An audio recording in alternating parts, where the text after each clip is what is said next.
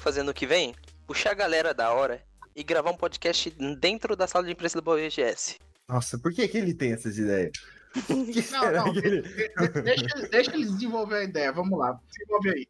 Não, vai, Pedro, ok, você quer gravar um podcast no meio da BGS, vai, discorra, vamos descobrir essa ideia. Discorra, a sala de imprensa ela é mais de boa, normalmente, a gente seria o inferno lá, porque normalmente é um silêncio, ou é o pessoal comendo e bebendo Fanta laranja e TNT de limão, ou é só a galera escrevendo. Então tem um ambiente que dá pra gravar ali. Tem um lugarzinho ali com umas mesinhas que dá pra juntar uma galera, botar uns bagulho lá e dá pra gravar.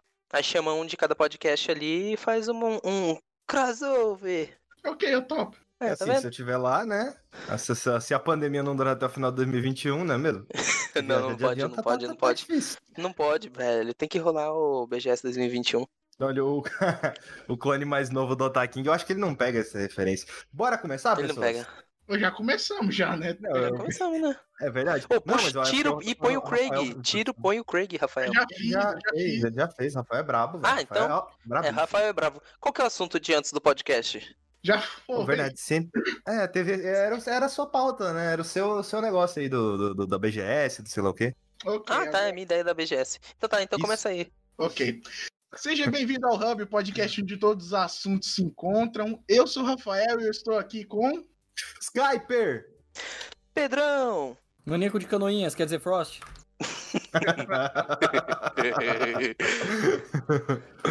A gente vai formar o Megazord, né? Da loucura, insanidade. Ó, o clone mais novo do Taquinho. 5 pessoas no chat. 5 milhões de pessoas no chat, Calhorda. Meu Deus, né, cara? 6 milhões! Meu Deus, cara. Esse é o podcast mais ouvido do Brasil. Muita gente, cara. Tchau, Jovem Nerd. A gente passou. Desculpa, Jovem Nerd. É, o lag da câmera ali do Pedrão tá rolando porque o Jovem Nerd tá tentando hackear ele, mas nós é forte. É, né, velho. É difícil, cara. A câmera tá azul, tá ligado? Os caras tá hackeando. Nosso servidor aqui é brabo, a Twitch reservou um servidor só pra gente, cara, que é muita gente assistindo. Nossa, velho. Tem mais gente assistindo que tem gente no Brasil, tá ligado? Exatamente, cara. São 7 mil pessoas. Apenas mais de 7 milhões de pessoas, cara, muito... E um dia ruim ainda, um dia bom. Caramba, tem só 7 mil pessoas no Brasil? 15, caralho, 15 pessoas agora. Tem 15? É muito bom. Mufasa Baca, salve. Salve, Mufasa Baca. Salve, velho. Olha a postura, minha postura tá de boa. Ô, o Ghost of Tsushima, hein? Jogo bom pra caralho. É o Ghost of Tsushima, né, Ghost of Tsushima? E aí o Ghost of Tsushima? É que esse cara, na verdade, o nome dele é Ghost Tsushima. E era bem antes do jogo sair, só que ele fica com raiva quando chama de Ghost of Tsushima. Ele pegou ódio do jogo. Caralho! Então eu fico zoando ele. A gente chama ele de Ghost of Tsushima. Eu lembro do Ghost of Tsushima. O nome é de antes? Eu segui ele no Twitter. Gostoso da Tchutchuquinha. Que genial, velho. É de antes, ele chama Ghost of Tsushima. Bom demais. Até aqui, velho. Não, eu bati o olho, eu achei que era Ghost of Tsushima. Suave, Mufasa. Pessoal do chat, resgatem hidratação pro Skype aqui no... Caralho, eu preciso limitar isso, velho. Mas eu acho que já tá limitado, acho que é 5 por live, uma coisa assim. Vou resgatar um aqui, ó. Hidratação, bebe água, gente, bebe água. Resgatar a hidratação. Esqueci onde fica os pontos. Rafael, você é o host, né? Começa o podcast, a gente tá gravando um podcast. Eu tô esperando. Eu tô esperando, Rafael. Eu já comecei o podcast já. Pra quem não... Então tá, conduza. Quem vai primeiro? Eu vou começar então, já que o Rafael tá fazendo um péssimo trabalho. Seja bem-vindo ao Hub, o podcast onde a gente indica coisas aleatórias do mundo do entretenimento, desde jogos a filmes, a séries, a quadrinhos, a livros, a qualquer coisa aqui. Embora a gente nunca indica livro, porque livro é coisa de gente inteligente. E como vocês podem ver, a nossa equipe é formada por pessoas muito especiais. Então, se apresentem aí, vai, rinha de apresentação. Mas já foi a apresentação, já. Não, pode fazer de novo, não tem problema. Pode fazer de novo. Se for do profissionalismo. Vai aí, conduz. Mas faz a rinha de apresentação, bora. Eu sou o Skyper. Você é o Skyper. Com o meu amigo Pedrão, que está aqui abaixo de mim. Eu tô abaixo? Também. Não, pra mim eu tô do lado do Rafael. Ele é aquele concorrente lá do Disco, casalzinho, né, casalzinho. Tá, desculpa, vamos parar, velho. Vou parar, velho. Me mata, mano. Mas vamos lá. Cadê minha arma? Incrível. Achei. Ele vai puxar a Glock. Eu não tiro a minha própria cara. Puta que pariu. Aí, ó, o Ghost of Tsushima diz que recomenda o filme Piranha dos Caribe, Maldição da Jeba Negra. Rafael, anota aí pra gente falar no próximo. Anota aí. Eu queria ver aquele Operação Leva Jato, velho. Estrela do brasileirinho, tá ligado?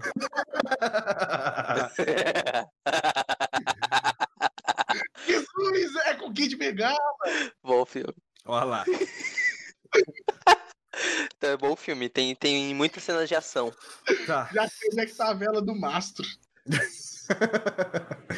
Em algum lugar, não é mesmo? Ok, aqui abaixo temos o Pedrão, aqui na minha... Não sei, desse lado aqui temos o Rafael. Ele não sabe direções.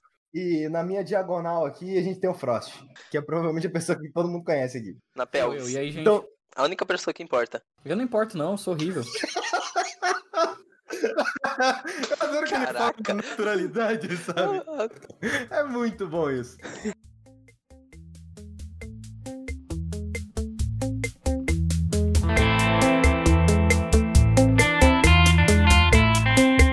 Ok, ô Pedrão, dessa vez a gente vai começar com a sua indicação, cara, porque o Rafael gosta de começar coisa ruim. Ih! Mas pera, minha indicação é muito boa. Qual que é a da vez? Fica aí, né? Fica aí, é mistério.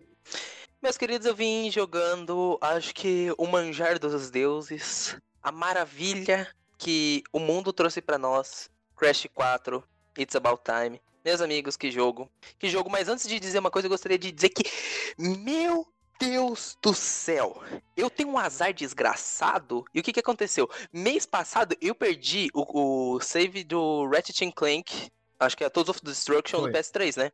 Original, tal, sincronizado com a PlayStation Plus. E esse mês eu perdi do Crash. Nossa, cara, quando ele falou isso, deu uma tristeza, assim. Mas deu uma tristeza, cara. Perder save é muito ruim, cara. Perder save é um negócio que... Uhum. E eu sou completionista. Então eu tava fazendo, tipo, todas as fases com todas as esmeraldas lá, com a insígnia perfeita. Sabe uma coisa que eu gostei desse Crash? De cara, quando você pula, ó... Espera, olha uma parte que ele pula. Aparece um círculozinho bem embaixo dele pra indicar onde ele vai cair. Foi a primeira coisa que eu reparei. Sim. Foi a melhor coisa do planeta, cara. Isso, puta, não só melhor. Isso, mas eu achei isso, eu achei me ajuda isso muito inteligente, porque quando a gente para pra pensar num jogo de plataforma, normalmente você tem a sombra embaixo do personagem pra indicar onde ele vai cair. Uhum. Só que existe um problema. Mas a sombra é meio bosta. Então existe um problema, porque não é uma sombra realística, assim, sabe? Por mais que a gente não tá falando de ray tracing aqui. É uma sombra projetada, né? É uma sombra pra baixo pra te dar aquela coisa de profundidade. Nesse jogo, não. Você tem a sombra do Crash, você tem esse símbolo.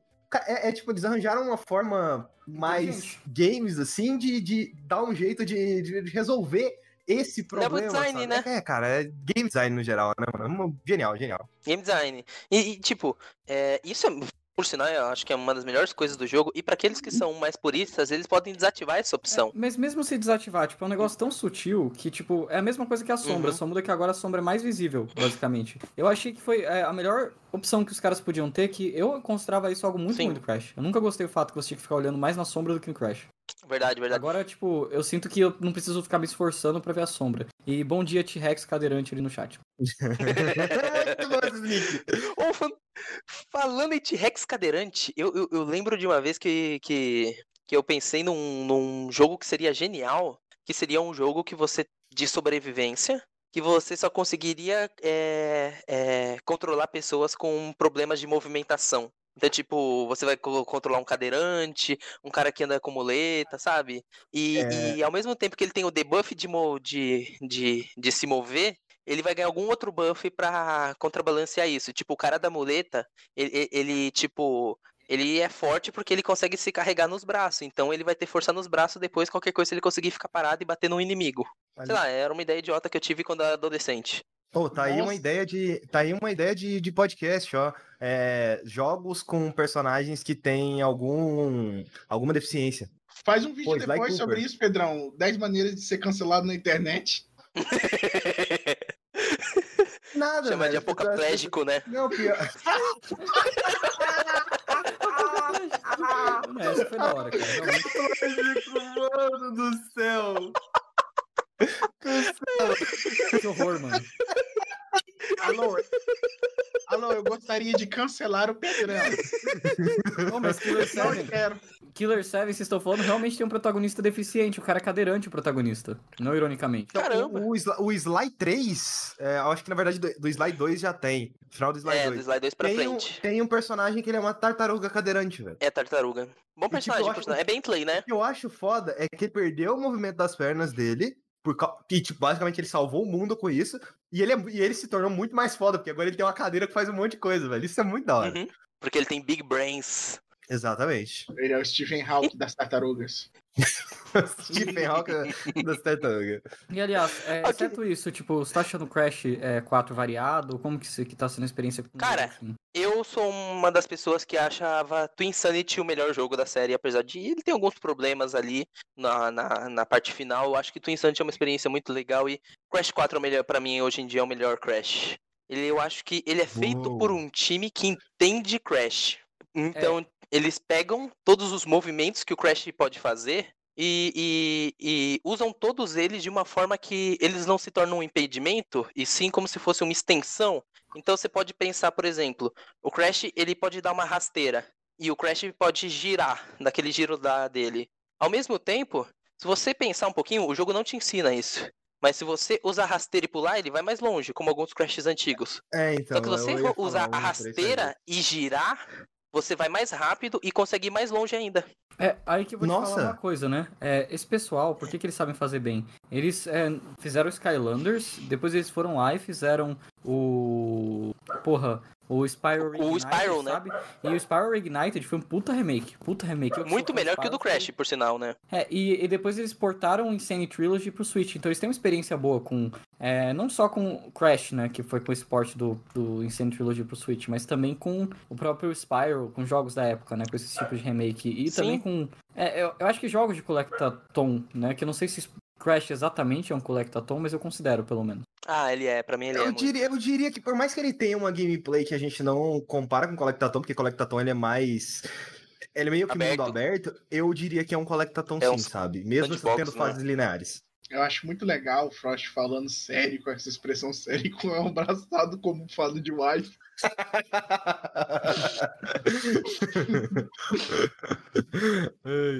Só vejo vantagens, mano. Só vejo vantagens.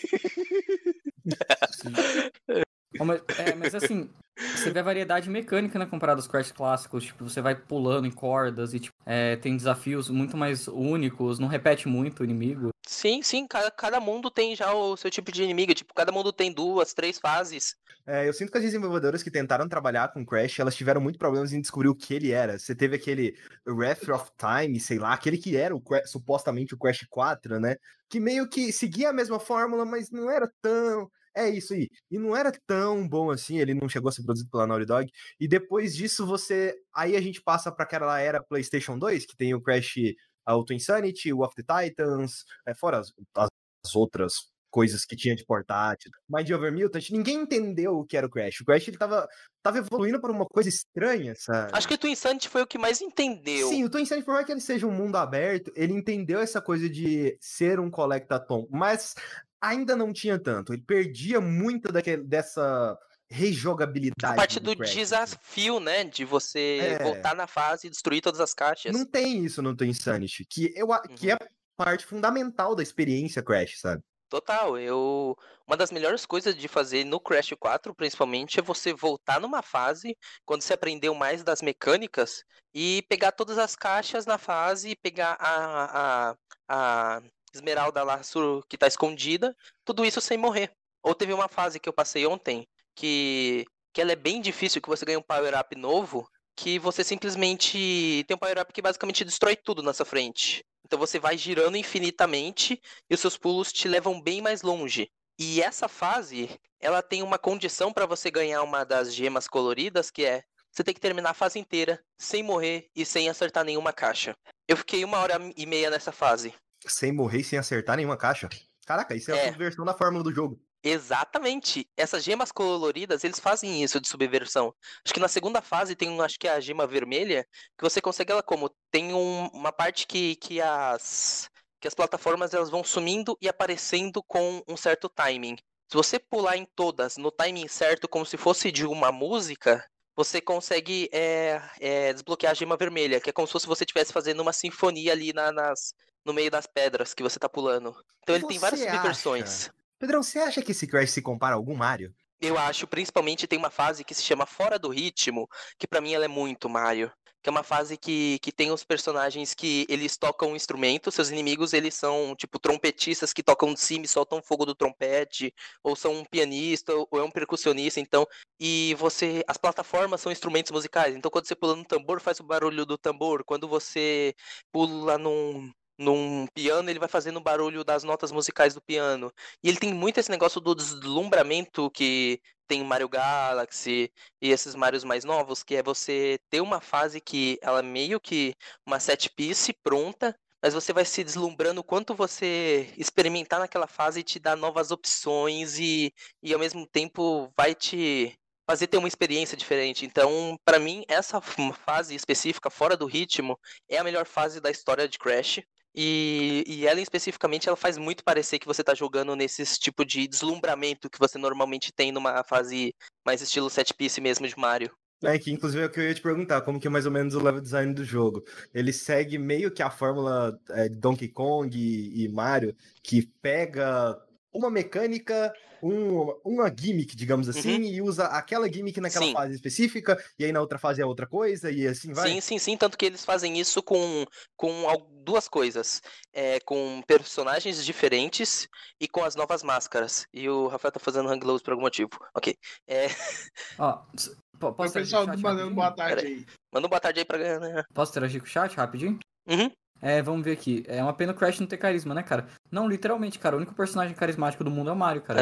O Mario inventou carisma nos games. Crash não tem carisma, né? Não marcou ninguém. Não sei porque tá tendo um 4, mano, né, cara? Velho, cara, Pac-Man, mano. Pac-Man não tem carisma, cara. Só o Mario tem carisma. Pac-Man, velho. Pac-Man tem até família, cara. O Pac-Man tem até família. A família não é carisma. Da Nintendo, cara. Você não entendeu? Literalmente todos.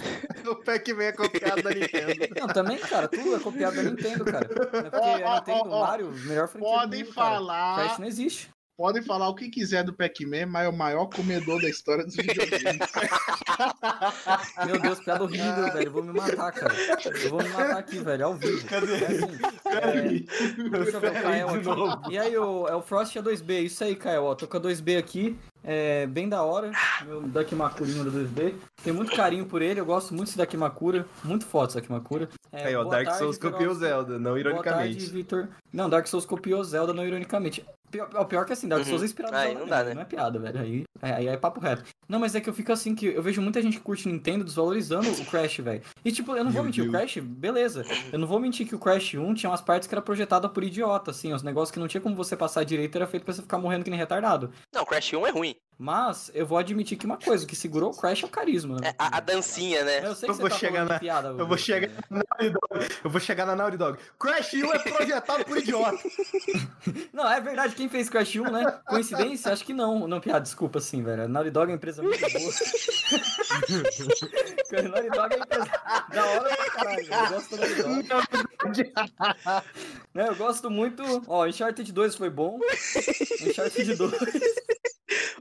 mas The Last of Us inventou a tristeza. Não, piada. Ó, a época... Não, tá. The Last of Us não é bom. O 2 inventou a tristeza nos videogames. O 2 inventou as lésbicas. Não, assim, não vou mentir. Os Crash da Naughty Dog são bons, os jogos de PS2 Naughty Dog no geral também são bons. Aí, tipo... Jack and Dexter é bom pra caramba. É isso que eu ia falar, Jack and Dexter. Eu falo mal da Naughty Dog, mas se falar mal de Jack and Dexter, a gente sai rolando aqui agora na porrada. E tipo, se for vendo, assim, eu acho a Naughty Dog é boa, inclusive o próprio The Last of Us é um puta jogo bom, também não eu não acho incrível, mas é um puta jogo bom, um jogo que eu não nego, assim, que os caras teve capricho. Até o 2 eu tenho curiosidade de jogar, estou falando merda porque eu sou filha da puta, não tenho outra explicação, né? Não, eu tava conversando com o Pedrão sobre o 2, a gente já conversou muito sobre isso, a gente vai fazer um podcast sobre o 2. Eu acho ele a gente ficou 3 meses conversando. Então eu acho ele uma das piores obras quando se trata de roteiro no mundo dos games. Eu não sei como que alguém consegue sequer gostar daquilo lá, mas eu realmente achei ele muito ruim. Mas tecnicamente, cara, aquele jogo é muito impressionante. Eu gosto muito da gameplay, o feeling de gameplay, você pegar uma... É aquela coisa, né? O jogo tá tentando dizer pra mim que é errado matar, mas, pô, é tão gostoso matar gente aquele jogo, cara. Porra, o Robson lá, que gritaram o nome dele lá, o Robson, que era dono do cachorro, tá ligado? Robson. Porra, velho, eu matei o cachorro e matei o Robson, mas foi mais gostoso matar? Desculpa, mas foi, né?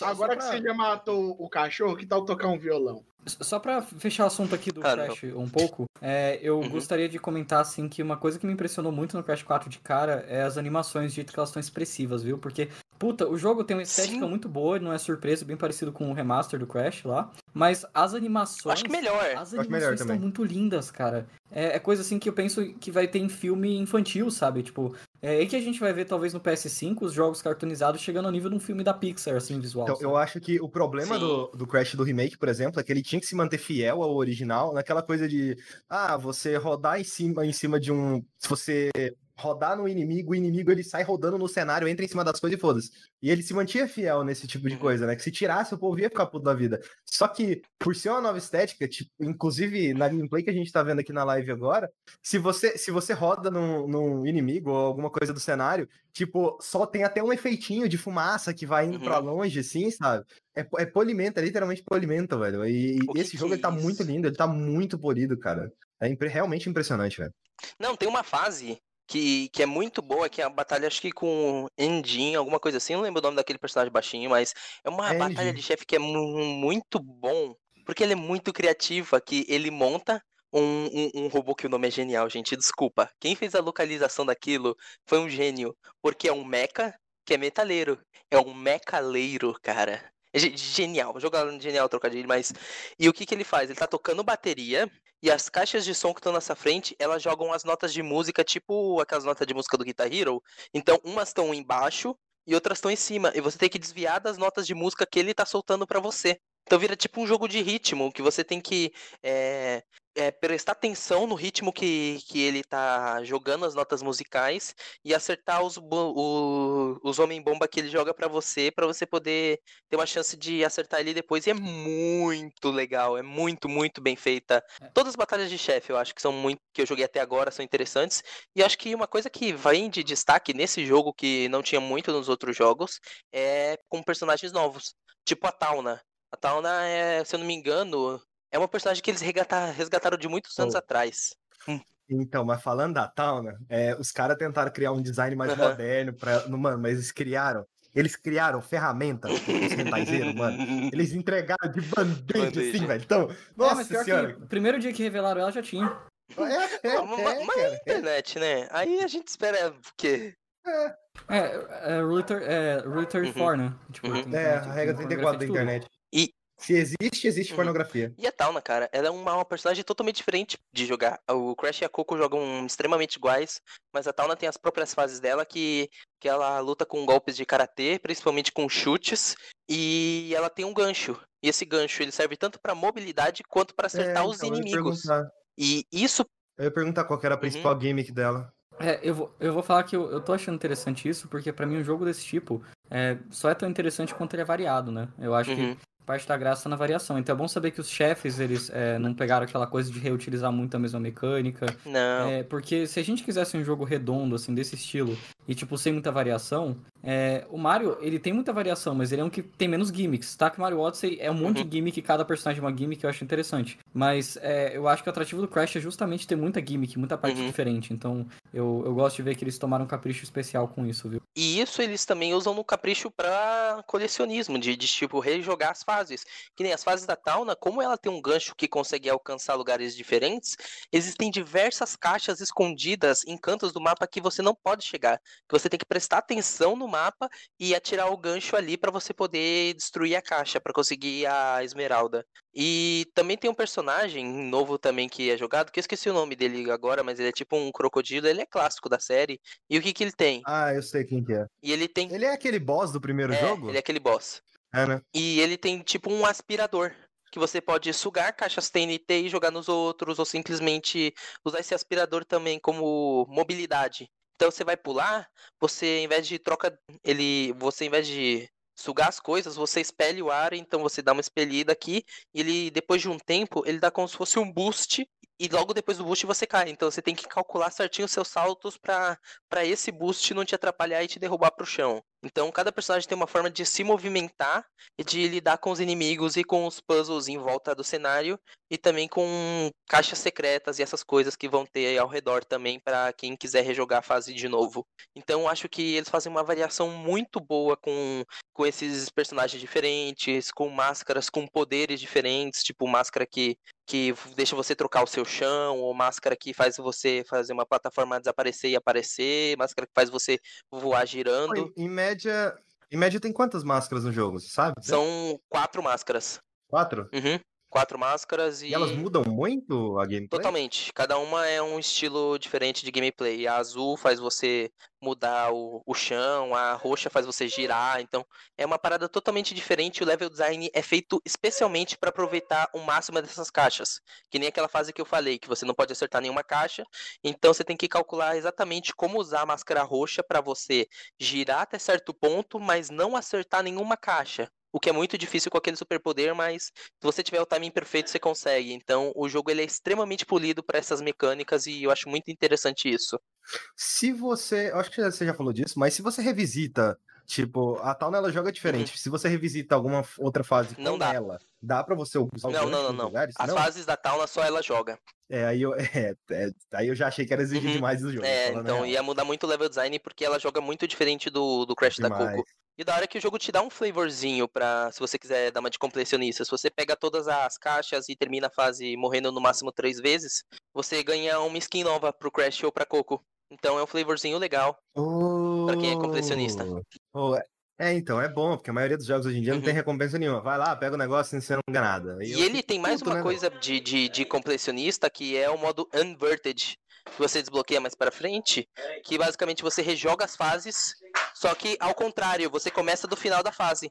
Então você tem que, de novo, você vai ter mais 6 gemas pra pegar, mais caixas escondidas, mais gemas escondidas, e você rejogar essas fases também vão te dar novas skins, entendeu? E completar pra sua porcentagem. Aí você ganha skins retrô do Crash da Coco, é da hora. Então basicamente é isso, você tem mais alguma coisa a falar do Crash 4? É só isso mesmo de Crash.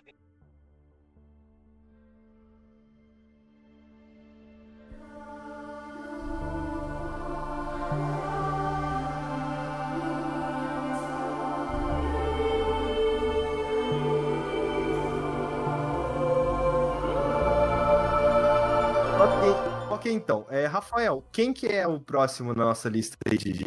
É você, eu tô desenhando o Pedrão. Eu? Não, é você. É o Frost, pronto. Frost, fale de Daisirai aí. Eu não estou preparado. De boa. Tô esperando aparecer o videozinho na tela, muito foda. Não peguem do anime, peguem da VN, do Visual Novel mesmo. Que eu falo Visual Novel, anime é da Visual Novel? Uhum. O anime é uma bosta. É proibido, ninguém fala do anime, é muito ruim. É muito ruim. Pera. É, os nazistas. O nome é Daisirai. Amantes Amentes. Pega a intro, Daisirai intro. Amantes Amentes intro. Pega a introdução, mais fácil. Viu o episódio 0 dele. Mano, o número do episódio é a nota do episódio, tá ligado? Isso que é bom. Você não precisa nem mover o dedo do teclado. É muito ruim, né, cara? Mas eu vou chegar nisso, eu vou explicar o porquê que o anime é ruim. E tem muitos motivos pra ele ser ruim, não é um. Tipo, realmente, assim, parabéns aos caras que criaram. Porque eu não sabia que dava pra adaptar tão ruim algo, sabe? Oi? É do mesmo nível. Ninguém viu ele em IF, Rafael, só a gente. Ninguém viu ele em IF, Rafael. Infelizmente, eu... Inclusive nem eu. Infelizmente? Vi. Nossa, o Darley viu os 3 episódios. Tá, não, mas realmente é impossível de adaptar, isso que é questão mesmo. Ele é famoso por ser a visual novel impossível de adaptar, que ninguém vai conseguir adaptar porque é muito preso ao fato que é uma visual novel. Desirê é bizarro o caso.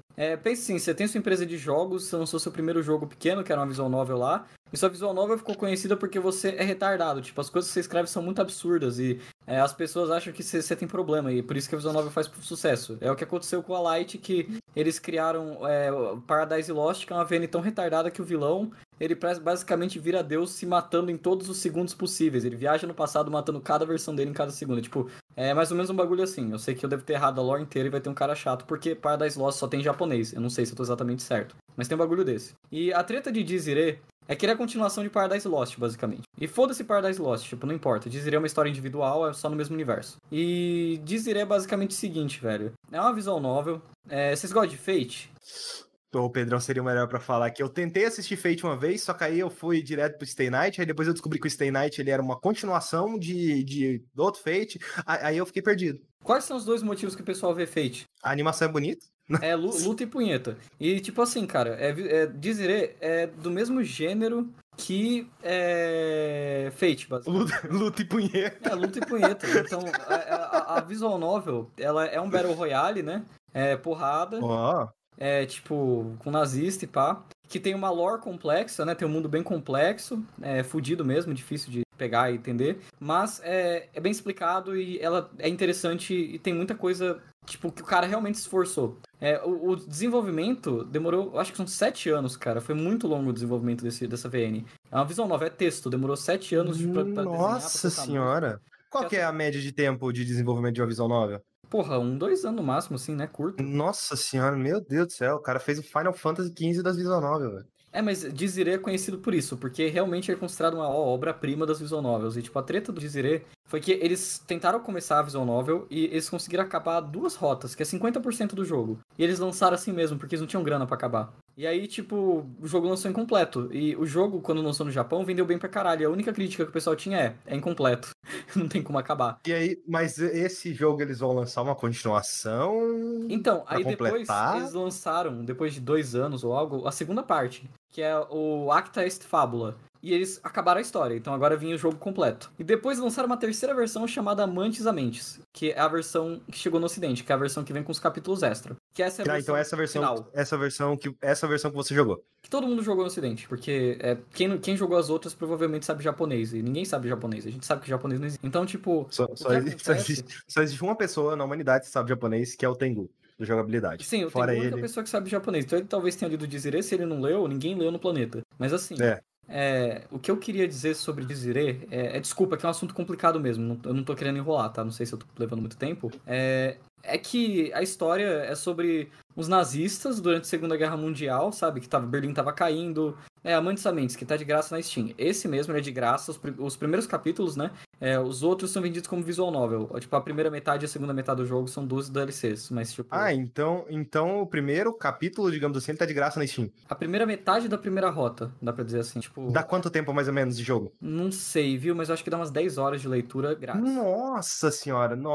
Vai lá então, ó. Vai lá, bravíssimo mesmo, cara. O bagulho tá de graça, basicamente. Sim, de graça, mas aí depois você tem que comprar as 2 partes, elas são caras. Mas, tipo, eu acho inteligente, porque se você não gostou no começo, você então. O resto. E suave, pra mim mesmo, eu peguei grátis, eu comecei a ler, tipo, na piada, porque eu queria ler faz tempo, mas já que era grátis, eu peguei. Depois que eu li o começo, eu falei, porra, vou comprar, gostei pra cacete. E, tipo, a história é sobre um grupo de nazistas durante a Berlim, né, a queda de Berlim, que eles são da SS, né, que era o alto escalão da Alemanha nazista, uns soldados fudidos, né, e eles têm esses superpoderes. Na verdade, a SS, ela era um comando popular, no caso, qualquer um podia se alistar, a SS era geralmente advogados, engenheiros, esse tipo de coisa, eles não eram um comando fudidão. Tem a SS, mas tem um comando fudidão sim, que é associado à SS, mas geralmente a SS era formado por cidadãos alemães. Mas é aquela SS, o comando fudidão mesmo, conhecido. O que, por exemplo, o cara Bastardos Inglórios tá ligado? Tipo, os caras fodões que eles chegavam a concorrer com os principais líderes da Wehrmacht, sabe? Mas a SS de verdade era mais ou menos os fiscais.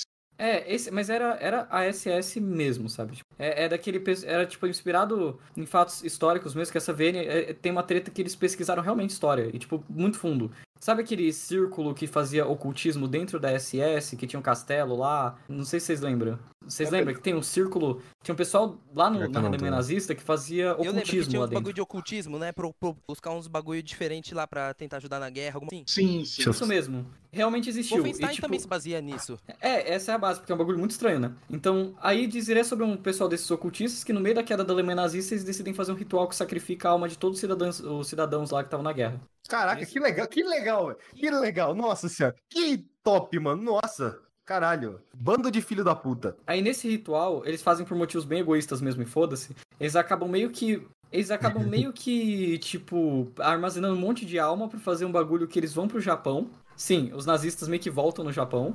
Mas por quê? Porque anime, né? Japão?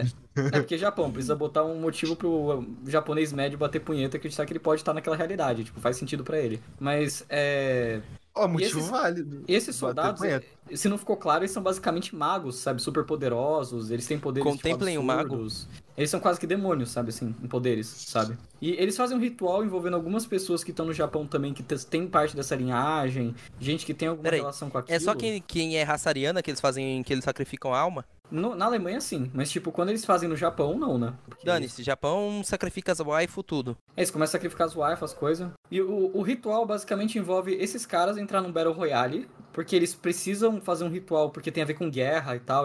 Ele exige que tenha uma guerra rolando, que é por isso que eles fizeram durante a queda de Berlim. Pra trazer o líder deles de volta, que é, tipo, literalmente o líder da SS mesmo da época, que era o Reinhard Heydrich, que virou uma versão anime de cabelo grande... fodona nesse jogo aqui. Isso é um puta desrespeito, não vou mentir. Ele teve tempo pra crescer o cabelo, velho. É que na vida real ele era um cara normal, tá ligado? Você vai ver nas fotos. Normal naquelas, é o líder da SS, é um monstro, tá ligado? Um cara que fazia atos que não dá pra falar, tá ligado? Mas assim... a questão que é bizarra é que o Desiree, ele pega essa coisa dos nazistas, né, que tipo, bota com uns moleque japonês que vai ser junto nesse Battle Royale porque anime, e ele começa a... Ele tem motivos pra usar os nazistas como base, né, porque todo mundo é megalomaníaco nessa história, todo mundo é meio doido nessa história, sabe, ninguém bate muito bem da cabeça, e tipo, sério, os vilões têm motivações absurdas que são inspiradas em coisas que você realmente via do nazismo. Alguns não são racistas, por exemplo, mas tem alguma motivação específica ali. É bizarro. E, assim, você acha Fate tem nível de batalha pesado, que os caras destroem quase o planeta, assim, nas lutas? Vocês acham? Pedrão, você assistiu Fate, né? Eu assisti Fate Apocrypha e Zero. Não tem aquelas Unlimited Blade Works, essas porra que poder... Sim, que os caras pira de vez nos poderes. Um motivo que Desiree foi aclamado, específico, é que o nível de poder de Desiree é, tipo, é um dos maiores. Você vê naquela Versus Battle Week, aquela wiki de batalha, geralmente quem tá no top é tudo da franquia Shinza Bansho, que é a franquia de Desiree, né? Os personagens do Desiree estão lá no topo, tá ligado? Por quê? Porque as batalhas de Desiree às vezes acabam envolvendo o cosmo, tá ligado? Tipo, não ironicamente, tipo, repintar o cosmo, recriar universos e, tipo... Porque tipo, todo mundo é Dr. Manhattan. Todo mundo é muito OP em Desiree. Todo mundo é muito OP. Tipo, parar o tempo é low tire aí, tá ligado? Caralho! Caramba! Ok, mas como que eles lidam com o fato de que, tipo, se todo mundo tem poder foda, ninguém tem poder foda? Então, é aí que essa que é a questão. Às vezes, o poder de um cara é mais efetivo contra o do outro. Mas do outro cara é muito efetivo contra o do outro. E vira um embate meio que, às vezes, eles têm que se aliar com um cara que eles não gostam, porque eles têm que... Pokémon. É tipo porque é um pedra, papel, tesoura. Tipo pedra, papel, tesoura, né? É, só que a treta pior ainda porque tem um negócio de almas. Então, se eles matarem pessoas, eles podem ficar mais fortes e absorver mais poderes. Porque a força deles é a alma. E é interessante isso. E vocês notou quão treta foi explicar essa merda inteira pra vocês? Uhum. Agora imagina um filho da puta pegar e falar: vamos fazer um anime de 27 episódios dessa VN que tem mais de 100 horas. Tem mais de 100 horas se somar todos... Não, tem 100 horas. Tem soma todas as rotas. Sim. Eu li 100 horas, mais ou menos. Eu parei nas 95 e tal, mas tem gente que ultrapassa 100 horas. Nossa! Nossa senhora! Quanto tempo que é pra ler, sei lá, um livro de Game of Thrones? Do Pedrão, que é um leitor assíduo aí. 15 a 20 horas. É maior que... Não, é maior. Meu amigo! Caralho! Se bem que você não se sente tão pesado assim quanto lendo um livro no geral, né? Deve ser mais tranquilo. Você vê imagem, você vê poderzinho. É, então. Mas assim, cara, mesmo assim, é uma leitura pesada, porque... Tempo. Por que ele também demorou pra ser localizado? Ele é conhecido por ser uma das VNs com tradução mais complexa que tem, porque o filho da puta que escreveu isso, ele escreveu como se os personagens fossem pessoas antigas, de época, que são os nazistas antigos. A linguagem é super complexa, então demorou anos pra traduzirem. Nossa, é tipo, senhora. Dublagem de Assassin's Creed 4 de novo, velho. Dublagem de Assassin's Creed 4? Não, aquilo era de boa, cara. Não, eu sei que era de boa, mas eles direto colocavam voz, um micê ali, uns bagulho, uns termos, uma termologia chata. Eu tô falando, é isso a máxima potência, que é todo mundo falando num linguajar coloquial. Não, qual que é o nome daquele jogo lá que tá sendo traduzido? A tradução dele vai sair agora? Disco Elysium. Isso, Disco Elysium. É pique Disco Elysium o nível de leitura aqui, né? O Danley perguntou, como que joga isso? É tipo, só lê ou tem algum tipo de combate, alguma coisa? Você só lê e faz escolhas. O mais perto que eu cheguei de uma visual novel foi Persona 3 Portable. Você só lê e faz escolhas, mas eu não recomendo que você faça as escolhas naturalmente. Eu recomendo que você pegue um guia, porque tem uma ordem sugerida que é melhor ler. Porque lembra que ele foi lançado em partes? Já que ele foi lançado em partes, ele foi planejado pra ser lido em partes. Então tem uma ordem. E se você só fizer as escolhas, você vai confundir a ordem. Você não vai entender nada da história. Pera, o quê? Porque pensa comigo, tem rotas, né? Então, tipo, tem vários finais. Não, e certo final, por exemplo, eu tô indo pra esse final. metade da história muda. E essa metade, às vezes, introduz uma coisa que na outra história, na outra rota vai ser importante. Se você não souber de uma parte, você vai ficar confuso com a outra. Então tem uma ordem sugerida. O nível de linha do tempo é nível Drakengard. Tem 4, basicamente, linhas do tempo. E você tem que ler numa ordem específica. Uhum. É só isso, tipo... Não é literalmente, tipo, você fazer o Drakengard, que se você começar pela linha do tempo errada ali a fazer as quests, você se confunde inteiro. Sim, então você tem que pegar um guia. Eu recomendo que você pegue um guia, porque tem a ver com essa treta de ter sido lançado em partes. É um defeito meio grave dele, mas, assim, desde que você tem um guia, de boa, Blader. E aí, suave, vê que oi, a T-Rex falou uma verdade. Pra uma VN grande, VN longa é 100 horas. Ele tem o tempo padrão de uma VN longa. Só que eu ainda não acabei. Tem mais treta, viu, gente? Desculpa. Eu tô tentando. Não, pode ir, cara. Não tem problema. É tipo... Mano, a gente tá limitado pelo seu tempo, porque hoje a gente não tem faculdade, então a gente só tá, né... Eu vou falar uma coisa, essa visual novel, a direção é fantástica, que foi esse Masada, né, que é o escritor e tal, e ele tem algum retardo, porque assim, como que é a trilha sonora de Desire? Coloca só ópera e metal, é só isso a trilha sonora, é só isso, tipo, não tem... É muito bom, ele é muito bom que o Frost tá falando normal. Não, mas é porque ele tem algum retardo, né, então ele continua. É natural demais. Ele não tem uma pausa, ele só continua. É tipo a Naughty Dog lá, aquele bando de imbecil. Não, mas assim, cara, o cara, o Masada, ele realmente é idiota, não tô brincando. Você vai ler a visual novel de Desirê, o cara se prolonga, assim, em monólogos, assim. A visual novel começa com um monólogo de, tipo, 7 minutos de monólogo que você só ouve, você só ouve e vê a telinha e as legendas aparecendo. Tipo, você não pode nem pular a fala. Isso não é meio chato? Cara, então é isso que eu vou falar. Desirê, por mais que ele é conhecido por ser bom, ele é conhecido por ser cansativo, às vezes, porque... Mas, o cara, não, pera. O cara é um megalomaníaco, cara, que escreveu essa merda. Tem alguém que fala que isso é bom? Cara, é uma das VNs mais aclamadas. Tipo, é top... Eu acho que é top 20 do VNDB, porque o cara se esforçou pra fazer. É bom pra caralho. A galera curte mais isso do que Steins Gate. Não, Steins Gate é o top 1, né? Ele é a VN mais aclamada, eu acho. Mas, assim, ela é bem curtida e do gênero dela, assim, ela tipo, falam que é obra-prima, né? Falam que é melhor que Fate. Se você gosta de Fate, tem que ler essa aqui que é bem melhor. A treta assim, dele... Fate não é muito bom. Mas assim, Fate Stay Night, a visual novel original, é outro caso, tipo, é outra experiência, sabe? Eu li o começo, eu não fiquei tão uau, mas, tipo, você entende que é outra experiência, sabe? E, assim, o que eu queria dizer é top 20, caralho, eu acertei, é top 20, exatamente, mas assim, sobre Desirê, tem mais, assim, é cansativo às vezes, porque tem vezes que eles prolongam descrições em coisas assim, sabe, tipo ler Tolkien mesmo, assim, que você vai pegar Tolkien, Tolkien se prolonga em descrição. O Masada, ele se prolonga em conceitos, ele gosta de fazer metáforas e citar... Pedrão, você não falou a palavra mágica não, velho. Tá aí. Nossa senhora, fudeu. Tá aí. Deixa eu explicar, aqui na Start Zone, eu vou te explicar a nossa lore agora. Agora eu vou explicar a nossa lore.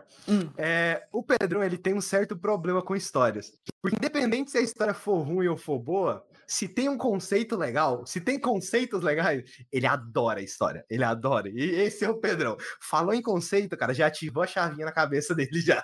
E é isso, velho. E aí que vem uma coisa legal, assim, Desirê, ele é bom em vários níveis, não é tipo, realmente, assim, de começo parece só um shonen bobo que tudo é conveniente, mas aí você começa a ver que a conveniência da história é importante pro conceito dela, que tem a ver com conveniência de roteiro, tipo, parte da pegada de Desirê é um pouco metalinguística, tipo, essa coisa do shonen sempre ter a mulher que vai ficar com o protagonista, e o protagonista que vai se aventurar e vai contra um vilão que é megalomaníaco. Desirê é uma história que os personagens estão cansados de viver essa história. Entendeu? Eles estão cansados de estar nessa luta. Pera, de shonen, eles sabem que eles estão numa visual novel?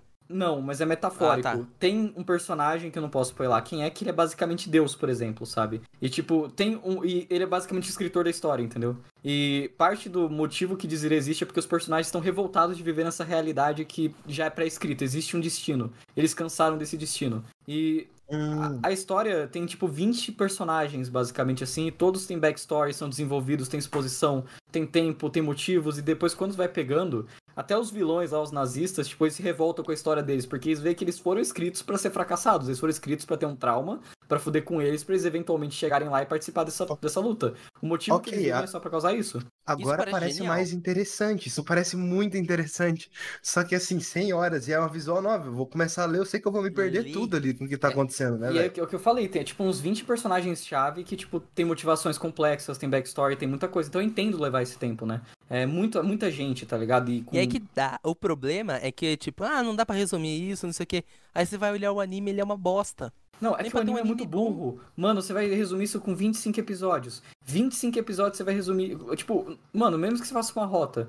Ah, ele caiu pra 55 agora. Caralho, é que eu lembro que ele era 20. Mas é, beleza, ele ainda tá bem alto no VMDB. Agora, o Derley, o jogo já entrou e saiu da minha lista de desejos umas 4 vezes durante a conversa. Mas é meio que isso que tá acontecendo. É, uma hora você fala uma coisa que é tipo, nossa, é horrível. Outra hora você fala uma coisa que, nossa, isso é muito bom, cara. Então, Desirê é basicamente assim, ela é uma história que começa clichê e sabe que é clichê, mas ela constrói esse clichê porque ela é sobre esses clichês e sobre, às vezes, tipo, é quase uma carta de ódio aos clichês de shounen, de certo modo. É meio bizarro. É como se ele pegasse Fate e xingasse Fate muito. Esse tipo, é o cara que mais odeia Fate, essa história. E, assim...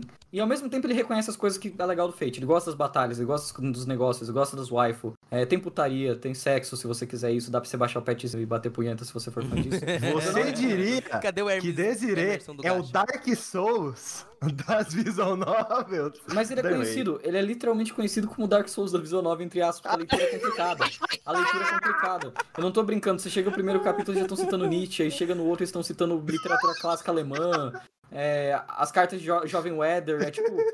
E aí vem uma coisa, ele vem desse gênero, ele fica citando essas coisas sem motivo pra parecer mais intelectual do que ele é, porque muita coisa não agrega com os temas da história. Mas parte da graça é exatamente isso, porque é um negócio megalomaníaco demais, sabe? É tipo muita viagem. Umas batalhas absurdas que tem significados que às vezes são bem colocados na obra, e às vezes ele só citou Nietzsche pra parecer legal, tá ligado? Uhum. Tipo, eu não sei, tipo, cara. Tipo qualquer cara de humanas. Tipo...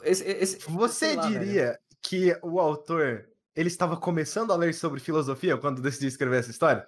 Eu diria que, na verdade, ele leu muita coisa. Porque, assim, você vai pegar umas coisas históricas que ele fala e vai pesquisar, o cara sabe do que tá falando, ele pega coisa muito específica. Só que você fica, tipo... Cara, por que você tá fazendo isso? Não tem ponto. Tipo, velho, eu tô tentando ler e me divertir aqui. Você tá citando o Jovem Weather. E não tem nada a ver essa história com o Jovem Weather. Por que você tá fazendo isso? Mas aí que eu acho que eu peguei depois com o tempo. É questão de personalidade, sabe? Tipo, que esses caras intelectuais nazistas da época que são megalomaníacos, que são estudiosos, doidos, né? E, tipo, vai juntando e vai criando um carisma pra cada personagem. Tipo, é uma caracterização interessante, sabe? E é pior que, assim, por mais que sejam pessoas filhas da puta na vida real, os nazistas, essa VN faz você até pegar esse lado que é totalmente seus inimigos, eles são loucos, eles são maníacos, eles são merda, e você começa a sentir empatia por todo mundo da história, porque todo mundo ali é muito fodido, tá ligado? Todo mundo ali tipo não queria estar ali. É tipo o que Wolfenstein faz, né, mais ou menos. É parecido com o Wolfenstein, eu não acho que ele não vilaniza os nazistas, ele bota eles tipo, ó, eugenia foi uma merda, isso aqui foi uma merda,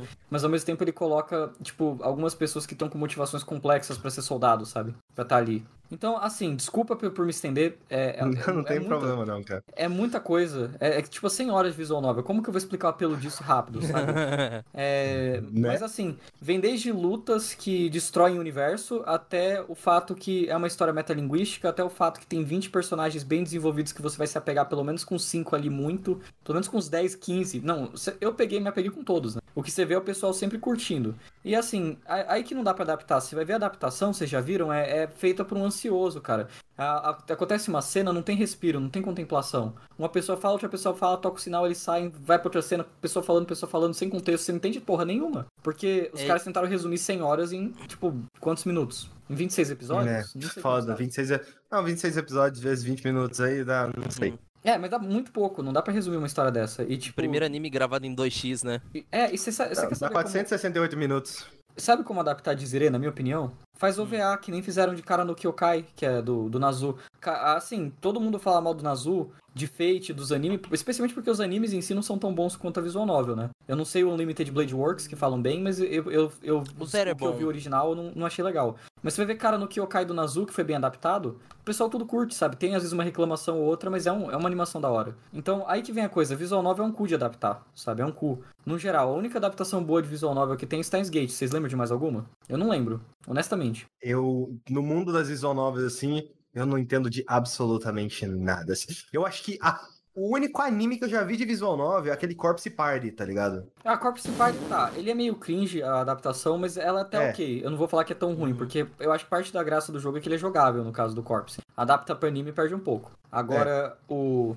porra, Desire, você vai adaptar uma das VNs mais complexas já escritas, cheia de conceitos e sistemas mágicos e uns bagulho que você teria que parar o anime pra explicar e pra fazer sentido. E tipo, ah, velho, quando você lê é uma coisa, você lê o conceito e já pegou. Agora, quando o anime para pra te explicar um bagulho desse, é uma merda. E você tem 4 rotas, como que você vai juntar informação de 4 rotas diferentes que são bem longas em uma história só? Tipo, porque pensa, são 4 histórias diferentes de Desire, na verdade. Como que você vai juntar essas 4 em uma só? Você vai pegar o momento que é o ápice da última, beleza? Mas tem um motivo que ela tá na última, mesmo sendo o ápice da história. Porque você precisa saber de mais coisa pra ter o contexto do que rolou aí. Porra, não dá. Os caras perderam a oportunidade de fazer um universo compartilhado de anime, né? De, tipo, fazer vários filmes. O T-Rex Cadeirante disse que Clannad é uma boa adaptação de VN. Eu assisti Clannad, mas não sabia nem que tinha visual novel de Clannad. É, Clannad originalmente é uma VN daqui, né? Que é uma empresa conhecida de visual novel também. Não sabia. Tipo... Muito bom anime, muito bom, cara, muito bom mesmo. Muito e bom tipo mesmo. Assim, eu recomendo Desire pra quem gosta de visual novel, sim, porque ela, que nem eu falei, ela é densa, ela é longa, mas sim, é obrigatória, assim, é aquela coisa mesmo, é o melhor VN Shune do planeta, provavelmente, eu não li todos pra saber, não li tanta VN Shune pra saber. É interessante, sabe, até como eu que não sou tão fã de shounen, assim, eu tô falando de coisa, mas eu não sou tão fã, eu consegui me apegar mais por causa dos personagens e por causa do significado da história do que pelas batalhas. E as batalhas ainda assim explodiram minha cabeça. Eu imagino que um fã de shounen que fica tipo, caralho, sabe Gurren Lagann? Os caras cortando o universo. Imagino que o cara deve ficar, caralho, os caras tão remoldando o cosmo, tá ligado? O filho da puta ali consegue parar o tempo, o soco do outro cara destrói literalmente qualquer coisa, tipo, o poder dele... É tipo pensar em Jojo intergaláctico. É um Jojo que chega ao nível dos caras recriar o universo, e tipo... O poder de um cara, literalmente, se ele dá um soco, ele extermina a existência de algo. Não tô brincando, tipo, o poder dele é isso. Ele tem uma luva que ele bate na coisa e a pessoa some. Nunca existiu. É, o Calhorda falou no chat que tem quem fale que a adaptação de mangá de Umineko é boa o suficiente pra ser alternativa pra visual novel. Mas eu acho que podiam ter pego o anime do Umineko e ter baseado no mangá, né, se for o caso. Porque, tipo, o anime do Umineko é mal falado, né? Pra caralho. E agora veio o Higurashi, né? De novo, só que o Higurashi novo é uma história alternativa. Então, e provavelmente recomendável que você leia o Higurashi original. Então, putz, sei lá. Enfim, por favor, parem de adaptar visual novels. Nunca vai dar certo, vocês são muito burros. Adaptem Doki Doki Literature Club. Ah, Doki Doki dá pra adaptar porque é ruim, né, cara? História boba. Mas tipo... Pô, tá aí um que eu quero jogar ainda. Eu acho que eu nunca joguei nenhuma visual novel. Não, tô zoando, tá? Tô falando que Doki Doki é ruim por elitismo, mas Doki Doki é legal, sim, na verdade. Eu acho uma VN boa, mesmo que simples, sabe? Eu acho que Doki Doki daria pra fazer anime, viu? Só que ia perder a graça, que a graça do Doki Doki é interação. Tipo Totono, sabe? Totono se adapta, fudeu. Caraca, vocês entendem vocês entendem mais de visual novel, velho. Nossa senhora, eu entendo de FPS. Vamos falar aqui de Call of Duty Beta aí, ó, de Cold War.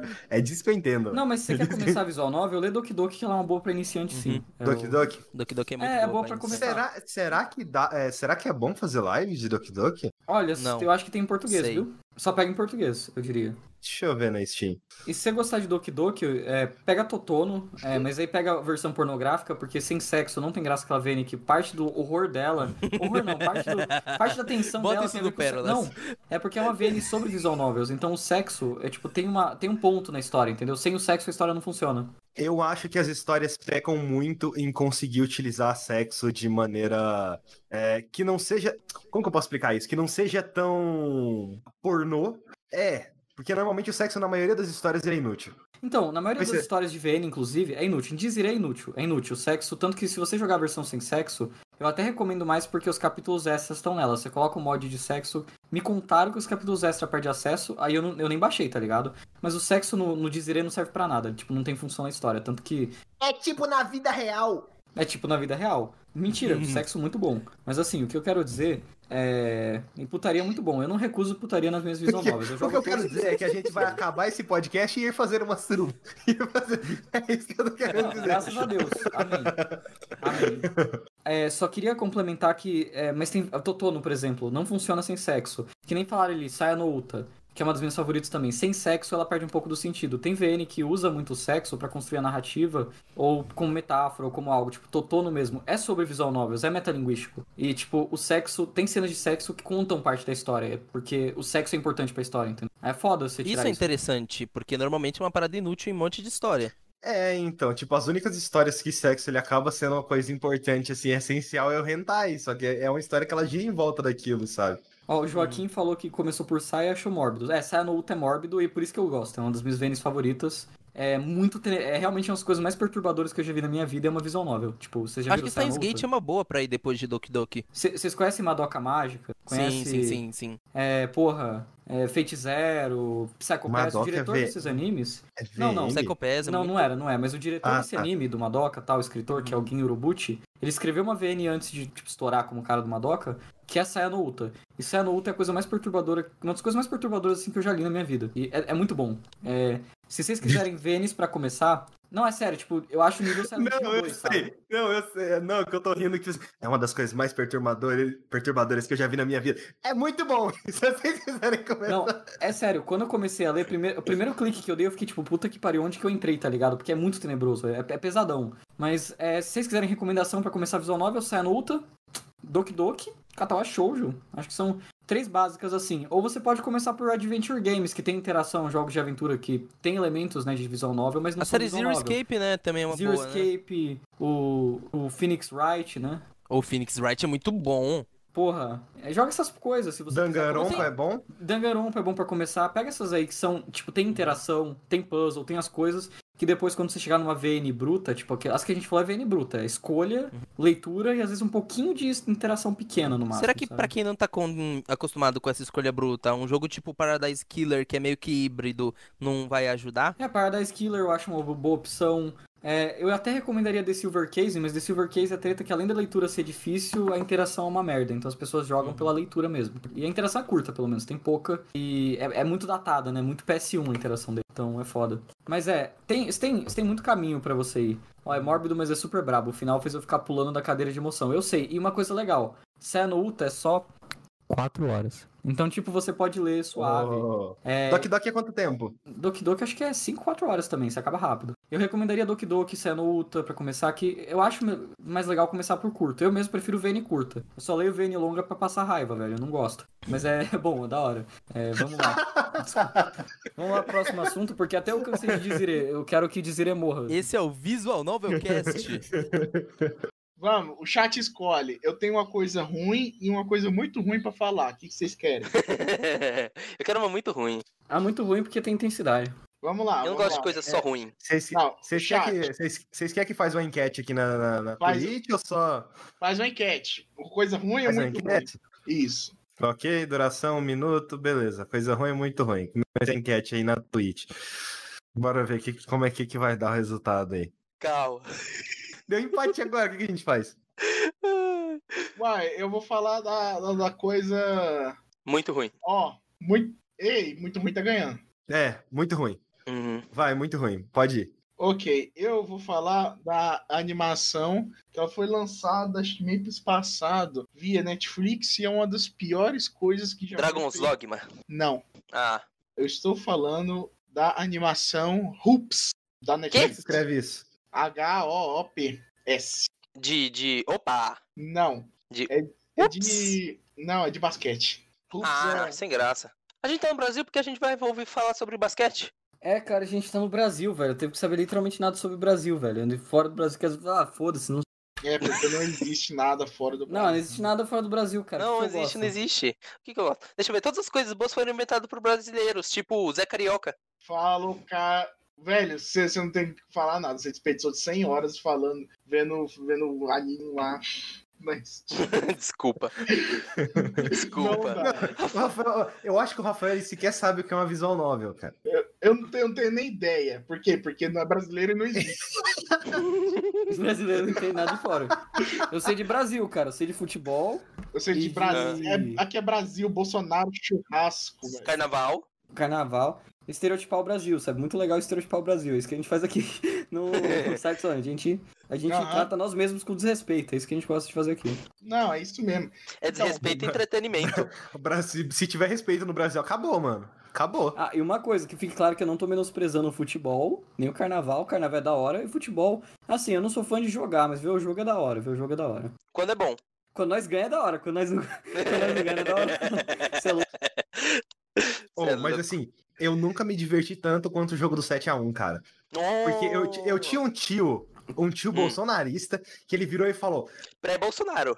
A Dilma comprou a Copa. É, a Dilma comprou a Copa, você vai ver aí, o Brasil ganhar, não vai ter nem graça assistir. Não, eu tava na casa dele no dia, mano. Eu tava na casa dele no dia, e foi gol, e gol, e gol, e gol, e gol, e gol. E eu tipo, caralho, é isso aí, porra. A Dilma comprou mesmo a Copa, puta que pariu.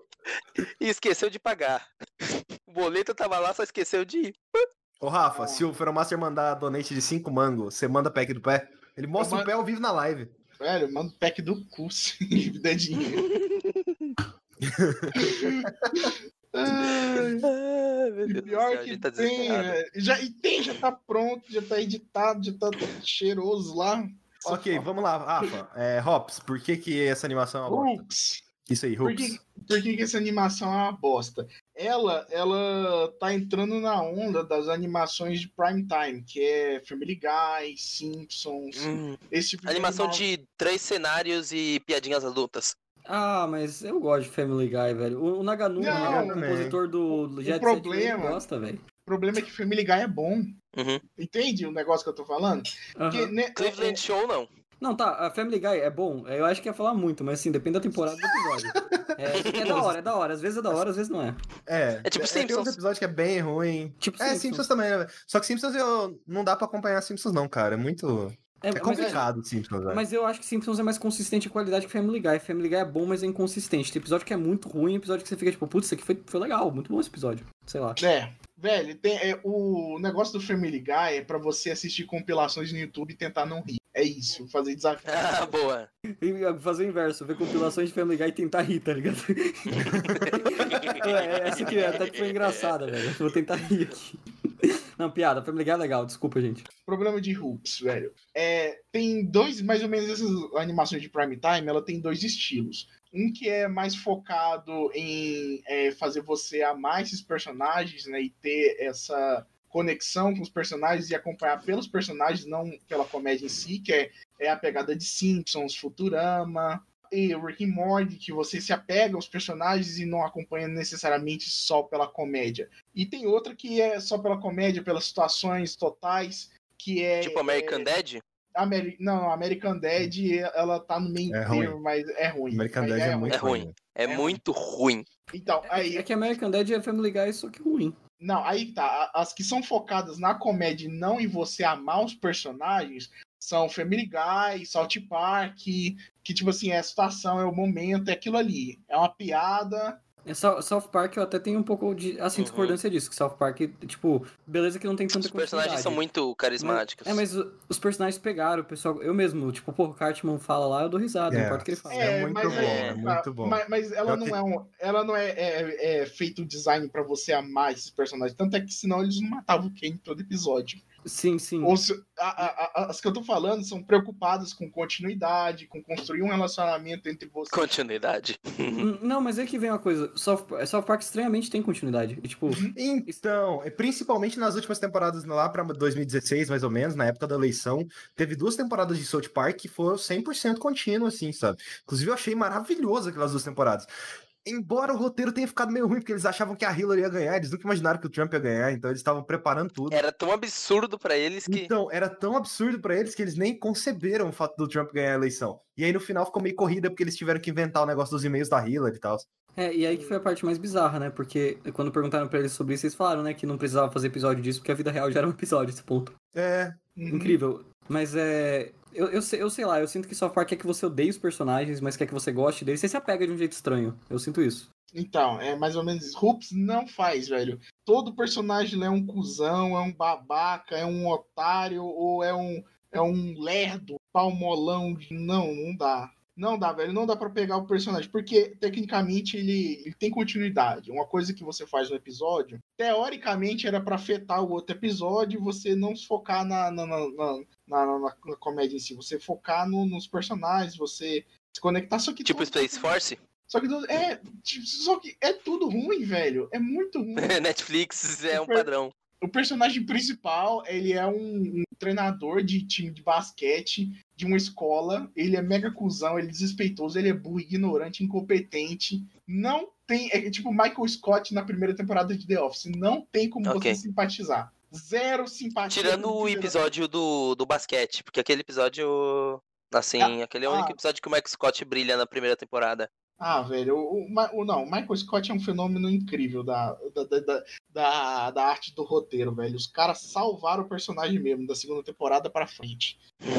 E uma coisa que esse personagem, ele é muito chato, ignorante, burro, a voz dele é horrível. E a trama é o seguinte, ele é filho de um mega jogador de basquete que abriu um restaurante lá, que é aclamado na cidade. Todo mundo odeia ele, ele é incompetente no trabalho dele, o time dele não ganha porra nenhuma. Voltando, o primeiro episódio eles passam 20 minutos, né, o treinador tentando convencer uma prostituta a dormir com um moleque menor de idade pra ele se juntar ao time de basquete, porque ele tem 2,10 metros. Isso foi engraçado? Não, zero engraçado. É muito. Uma pergunta. É muito idiota, velho. Existe algum momento bom nessa série? Não. Zero. Você assistiu quantos episódios? Eu assisti tudo. Por quê? Porque são 8 episódios de 20 minutos e não tinha nada mais pra fazer. É, ok, faz sentido, tá certo. É, o Joaquim disse no chat aqui, o Hobbs ele é feio também, ele não tem nenhum mérito artístico nele, a animação é extremamente sem graça. É isso, a gente consegue ver pelo trailer que tá rodando aqui na live, né? Então, é, tipo, velho. Parece tão genérico. Tipo, e olha que eu gosto muito de assistir animação, mesmo sendo o mais genérico possível. E, assim, isso aqui parece, é uma coisa que eu olho e falo, E não é o genérico bom. Até porque tem existe um genérico bom, né? Tipo o Senhor Genérico. Abraço, Senhor Genérico. Tem aquela animação na Netflix, o Hollow lá. Que ela é legal, cara. Hollow é divertido. Genérico, mas é divertido. Existe a coisa do entretenimento genérico, mas que funciona.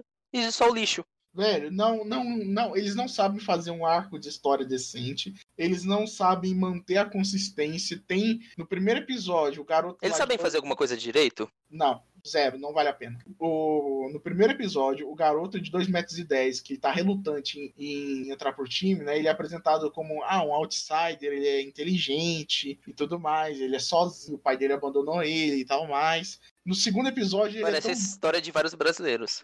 Então, no segundo episódio ele é tão burro que não consegue passar numa prova de ética. Lembrando que isso está sendo dito por uma pessoa que durante a aula de ética foi questionada pelo professor sobre ética na publicidade, e o senhor Rafael aí falou que tipo, publicidade eu quero mais é ganhar dinheiro mesmo, foda-se.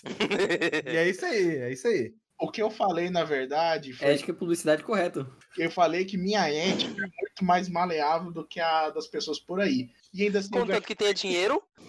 Ainda assim eu ganhei um 10 na matéria. Pior que é verdade. Mas é porque é publicidade. Não, cara, eles tentam vender pra gente que publicidade é coisa boa. Que é coisa do bem. Que muda o mundo. Publicidade é coisa do bem. Não, publicidade é coisa do cramunhão, cara. Coisa do confusão, putaria, esse nível de coisa. Cara. Não, e o pior é que eu escuto o pessoal falando isso. Vai, vocês acham que eu tô na faculdade pra quê? Pra aprender a vender Bíblia? Não, cara. Não dá dinheiro pra vender Bíblia, velho. Não dá dinheiro, cara. Tá aí uma coisa que faz sentido nenhum, né? Se a salvação é de graça, por que as pessoas vendem Bíblia? É o livro mais vendido do mundo, cara. Então não faz sentido. Então faz sentido vender. Não faz sentido. Não, mas faz sentido vender a Bíblia. Vende Bíblia, pô. Vende muito. Se vende bem. Tem aplicativo da Bíblia de graça. E Rafael, tem aplicativo de graça. E é o livro mais vendido do mundo, Rafael. E tem aplicativo, cara. Ah, velho, é porque o livro é muito foda, tem até aplicativo, velho, tem minigame, tem os bagulho. Não, desculpa, mano, fiz uma piada que eu não devia. Enfim. O Joaquim no chat, ele disse aqui, eu vi médium e sei bem que a publicidade não é muito bacana. Então, a minha coordenadora, ela fala que publicidade é muito legal e tal, esse tipo de coisa, ela tenta criar aquela visão romantizada de publicidade, e ela falou pra gente ver médium, eu não vi ainda. Mas eu sei que publicidade acaba com o mundo, então... Ai, velho, sacanagem, velho. Eu não gostei de Hoops, porque você não consegue simpatizar, eles não sabem escrever um arco decente, eles não sabem fazer nada decente. Você tem ideia de que é um desenho sobre adolescente jogando basquete e eles não jogam basquete até o quarto episódio? Lembrando, ele assistiu isso até o final. Até o final. Ele assistiu Erinif até o final, dane-se. Hoops e Days Gone. Os dois a 80 quilômetros. O que é mais deprimente? Hoops, velho. O personagem principal, velho, ele é um otário. O melhor amigo dele, que é o treinador assistente... Não, você tá zoando com a minha... Você tá zoando com a minha cara. Você tem coragem de falar que Days Gone... é melhor do que Hoops, cara. assiste Hoops que eu jogo Days Gone. Meu amigo! Nossa Botei senhora, velho. Pau na mesa agora. Assiste Hoops que eu jogo Days Gone. Até o final. Não, eu vou botar na minha lista da Netflix. Já prepara a máscara pra você entregar o disco do Days Gone na casa dele. Não, já botei na minha lista. Eu quero muito ver esse desafio. Eu quero muito ver o Rafael jogando Days Gone, puto da vida. Ah, uma coisa que vale a pena falar, assim, de olho. Porra, você, pior que olhando, assim, parece uma merda mesmo, velho. Os character design então. é tudo básico, tudo igual, velho. Os personagens têm diferença direito.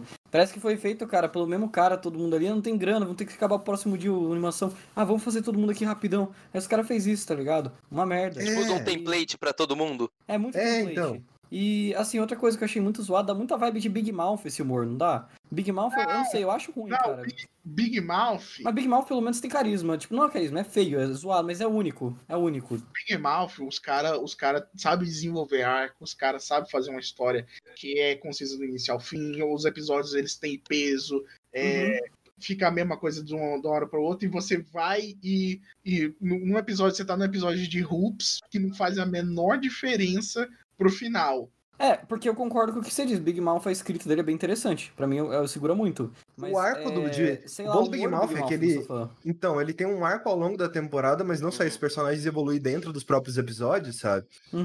Isso que é a coisa mais interessante do Big Mouth. É muito humor de corpo, sabe? De coisa assim, tipo, sexo e tal. Mas eu sei que faz parte do Big Mouth, porque é sobre jovens crescendo, sabe? Faz sentido ter. Mas... O humor do Big Mouth, ele se resume em transar. É, mas assim... mas é que tem uma coisa, o Big Mouth... É aquela figurinha do kkkk sexo. O Big Mouth tem isso por algum motivo, né? É isso que eu acho que fica notável quando a gente vê Big Mouth. Ele tem ali por um motivo. Faz sentido Big Mouth ter esse tipo de humor. Aí parece ser só jogado, velho. Tipo, sexo. Tem sexo, sabe? Pra quê? Não, extremamente jogado, velho. Tem umas piadas que, tipo assim... Ah, não, eu tô aqui em casa e tem um monte de gente me pintando enquanto eu fico nu. E é isso. E é isso a piada.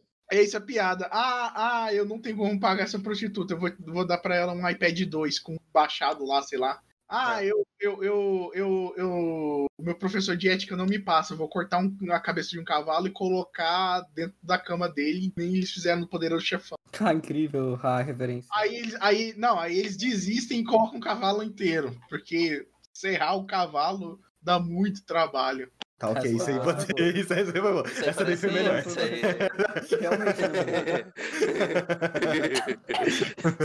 Não sei se vocês lembram de PS2, o jogo de Poderoso Chefão, realmente eles o protagonista do jogo era quem deixava a cabeça de cavalo na cama, e eles replicaram a cena no PS2, era bem massa esse jogo. Caramba.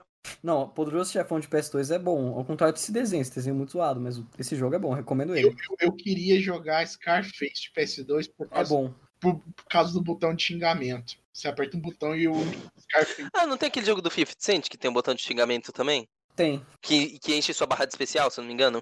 Eu não lembro se enche alguma barra, mas eu lembro... eu joguei o jogo do 50 Cent, hein? Mas eu não lembro. E era bom o jogo do 50 Cent. Era bom. Era Blood alguma coisa, né? Quanto mais você levava tiro, mais forte ele ficava, né? Tá ligado? Esse é o segundo. O segundo é o Blood and Sand, que é do Xbox 360. O de PS2 era mais legal. O de PS2 era melhor. Mas os dois são bons jogos. Por que eu jogo o jogo do 50 Cent? Não sei, mas eu gosto. Aí sim, eu joguei. Tava lá eu fui na feira comprar videogames. E aí tinha lá 4x10. E eu peguei o jogo do 50 Cent, velho. Porque... Ah, mas eu gostava do 50 Cent. Pensei, da hora o jogo dele. E realmente o jogo é bom. Não, bom. Mas tem um outro porém. Eu jogava muito Def Jam, cara. E Def Jam tem o 50 Cent. Mas Def Jam é incrível, hein? Def Jam é bom. Demais. O Joaquim disse, é meio triste ver que estão gastando dinheiro fazendo esse tipo de desenho, é por isso que a animação ocidental moderna tá morrendo. Ah, não tá morrendo, pô, teve o próprio Rick and Morty explodiu. Não, mas Rick and Morty é tipo 2016 já, há muito tempo já, sabe? 2013. Ah, mas eu acho que se parar pra pensar, deve ter algum exemplo de animação nova, assim. Teve aquela do podcast, Midnight Gospel. O Midnight Gospel é muito bom, é muito, muito bom. Mas é de cara que já fazia animação antes, né, Hora de Aventura. É, então, parece que é a mesma galera, não tô vendo uma renovação das animações acontecendo, sabe? E a gente teve isso antes com Adventure Time, e depois veio Steven Universe, e essa galera sempre... E agora todas as animações são iguais a Steven Universe? É, todas as animações são iguais a Steven Universe, justamente porque é mais barato de animar, sabe? Eu acho que a animação ocidental tá ok, velho. Pessoas aí, todo mundo toma água nessa merda, a gente já tá 1h30 aqui falando sobre... Eita.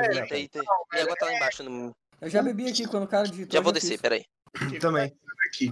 Hoops é uma merda inacreditável. Não vale a pena ser assistido por ninguém, a menos pelo Skype, que vai me fazer jogar Days Gone. Velho, não vale a pena, velho. É um festival de estereótipos mal aproveitados.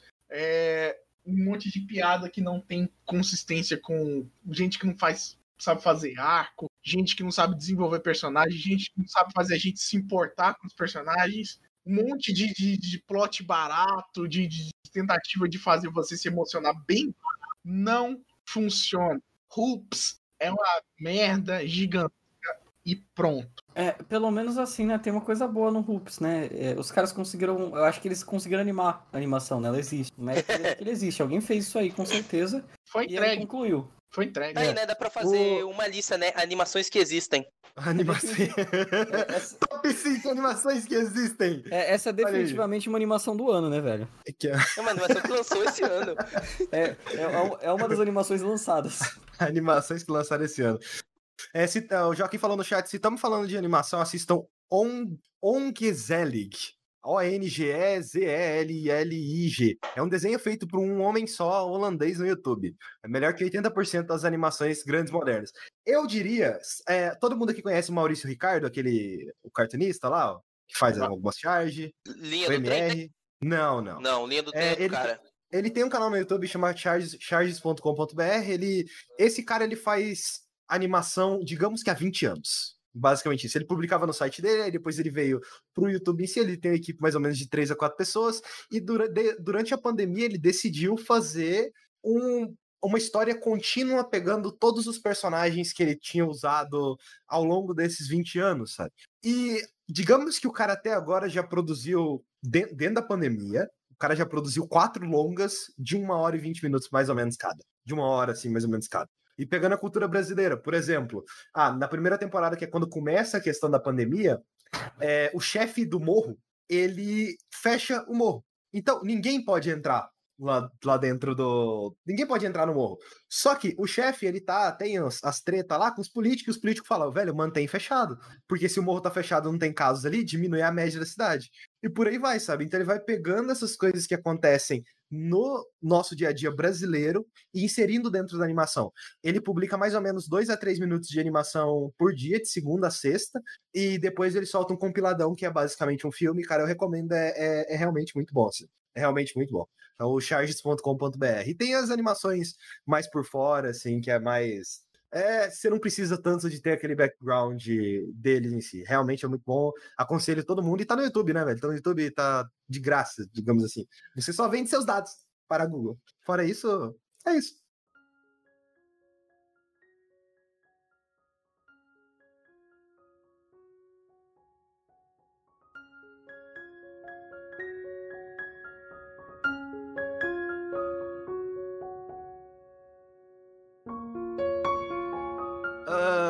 Pedrão tá aí vivo? Uhum, tô vivo. Você assistiu Tower of God? Não, peraí. Só vou entregar a minha máscara ali e já volto. Ok. Cara, mas eu assisti sim. A gente vai falar Tower of God. Charge é muito bom. Tower of God. Tipo, a treta de Tower of God pra mim é que parece legal. Parece, eu vi o trailer e fiquei, nossa, parece que vai ser divertido. Mas eu vi todo mundo falando mal pra caralho, eu não sei qual foi o ponto. Então, eu tenho meus problemas e minhas ressalvas aí com Tower of God. Me encheram o saco pra assistir Tower of God. Eu achei que ia ser muito melhor, cara. Ok. Vamos lá, eu não tinha a menor ideia do que era Tower of God. Aí ficaram falando... Eu lembro de que o Danley lá no Telegram ficava hypando isso. Tipo, muito... Quando eu falo muito, é tipo muito mesmo. Muito, nossa, mas demais. É falando que Tower of... Ele chegou a comparar Tower of God com One Piece. Eu acho isso um crime, mas tudo bem. Ele disse que era One Piece da Coreia. Assim... Sobre o que é Tower of God. O Pedrão aqui assistiu, o Rafael não assistiu e o Frost também não assistiu, certo? Certo, mas eu fiquei hypado quando eu vi porque o material de divulgação tava muito massa. Pensa assim, Tower of God ele é um anime que você tem um monte de conceito jogado do nada e ele tenta trabalhar esses conceitos depois. Então é literalmente o protagonista nosso não sabe de nada, ele era amigo de uma menina loira, essa menina loira disse que ia pra torre, que essa menina é a Raquel, ela disse que ia pra torre, e ele falou, beleza, então eu vou atrás dela porque eu gosto dela, e é isso aí. Essa é a história. Ok, no primeiro episódio você tem um Raquel, cara... mais conhecida como Cheroline. Ok, então você tem... a gente tem nosso protagonista que não sabe de nada, ele parece que ele não foi criado... Todas as pessoas parecem ser criadas na torre, ele não foi criado na torre, ele foi criado fora disso. Ele parece um homem das cavernas, né, quase. É, então, ele foi criado dentro da caverna e essa Raquel meio que... Mito da caverna, conceitos, filosofia... Criou ele ali. Se você pegar, tenta forçar demais, tem um pouquinho ali. E aí, do nada, ele chega naquela... Percebe, uma pessoa de fora liberta ele da caverna e mostra pra ele uma realidade da qual ele não conhecia. É muito mito da caverna. Só se foi escrito por um... Não, mas aí a gente tem que considerar que foi escrito por uma criança de 5 anos pra ser considerado mito da caverna. É mito da caverna for kids. Ok, então, tipo, no primeiro episódio, ele já apresenta um monte de conceito. Ele te apresenta... Ah, esse moleque, ele... A amiga dele lá brotou, sumiu do nada e foi pra torre. Uhum. Ok. Ele entrou na torre? Ninguém sabe. Ele entrou na torre quando ele quis entrar. Ok. E aí eles apresentam o conceito de uma pessoa irregular. Porque pra você entrar na torre tem que fazer tipo um exame Hunter, tá ligado? Todo mundo aqui acho que deve ter visto Hunter. Então você tem que fazer tipo um exame, assim, uns testes, você tem que ser foda também e um monte de coisa. Ele simplesmente ele quis entrar e ele entrou. Isso seria uma pessoa irregular. Então, quando ele entra, ele faz um teste, só que ele faz um teste meio que de um irregular, sabe? É, ele meio que faz um teste pra subir pra ficar junto com os outros. Então, é pra subir pra ficar junto com os outros, porque o guardião da torre, digamos assim, não puxou ele ali. De acordo com o delay, todo mundo sabe porque ela entrou. Não, no final a gente descobre porque ela entrou. O calhorda, mito da caverna é o conceito mais nível redação de filosofia. É verdade, verdade. Eu tenho um roteiro de, acho que eu ia fazer um vídeo pra Star Zone de 3 páginas baseando o mito da caverna, o filme da Netflix chamado Já Não Me Sinto Mais em Casa Nesse Mundo e 13 Reasons Why. Eu tem 3 páginas nesse roteiro, até hoje eu nunca fiz. Caralho, é a trinca da merda, tá ligado? É a triqueta, né? Mas nunca terminei aquele roteiro. Eu acho que eu nunca vou terminar. Vai ficar interessante. Davi, o negócio do Tower of God, cara, no geral, é porque ele disse que ele não entendeu. E grande parte de eu assistindo o Tower of God foi tipo: não, mas pera, o que tá acontecendo? Por que esse pessoal joga um monte de conceito na minha cara e não me explica nada? O das princesas eu acho bem desenvolvido. Não, tipo, o que é? Mas é a única coisa que eles desenvolvem bem. Sobre os irregulares, eles só jogam: ah, tem um outro irregular aí que é foda também. Uhum. Porra. Então é tipo o cara mais poderoso de todos os tempos. Tá, é, tipo... ok. É, ok. Aí, quando eles estão querendo construir Goku versus Vegeta? Eles estão tentando construir alguma coisa. Só que eles não me dão... Não é satisfatória essa coisa que eles estão construindo, sabe? Eles... Parece que tudo foi simplesmente jogado lá.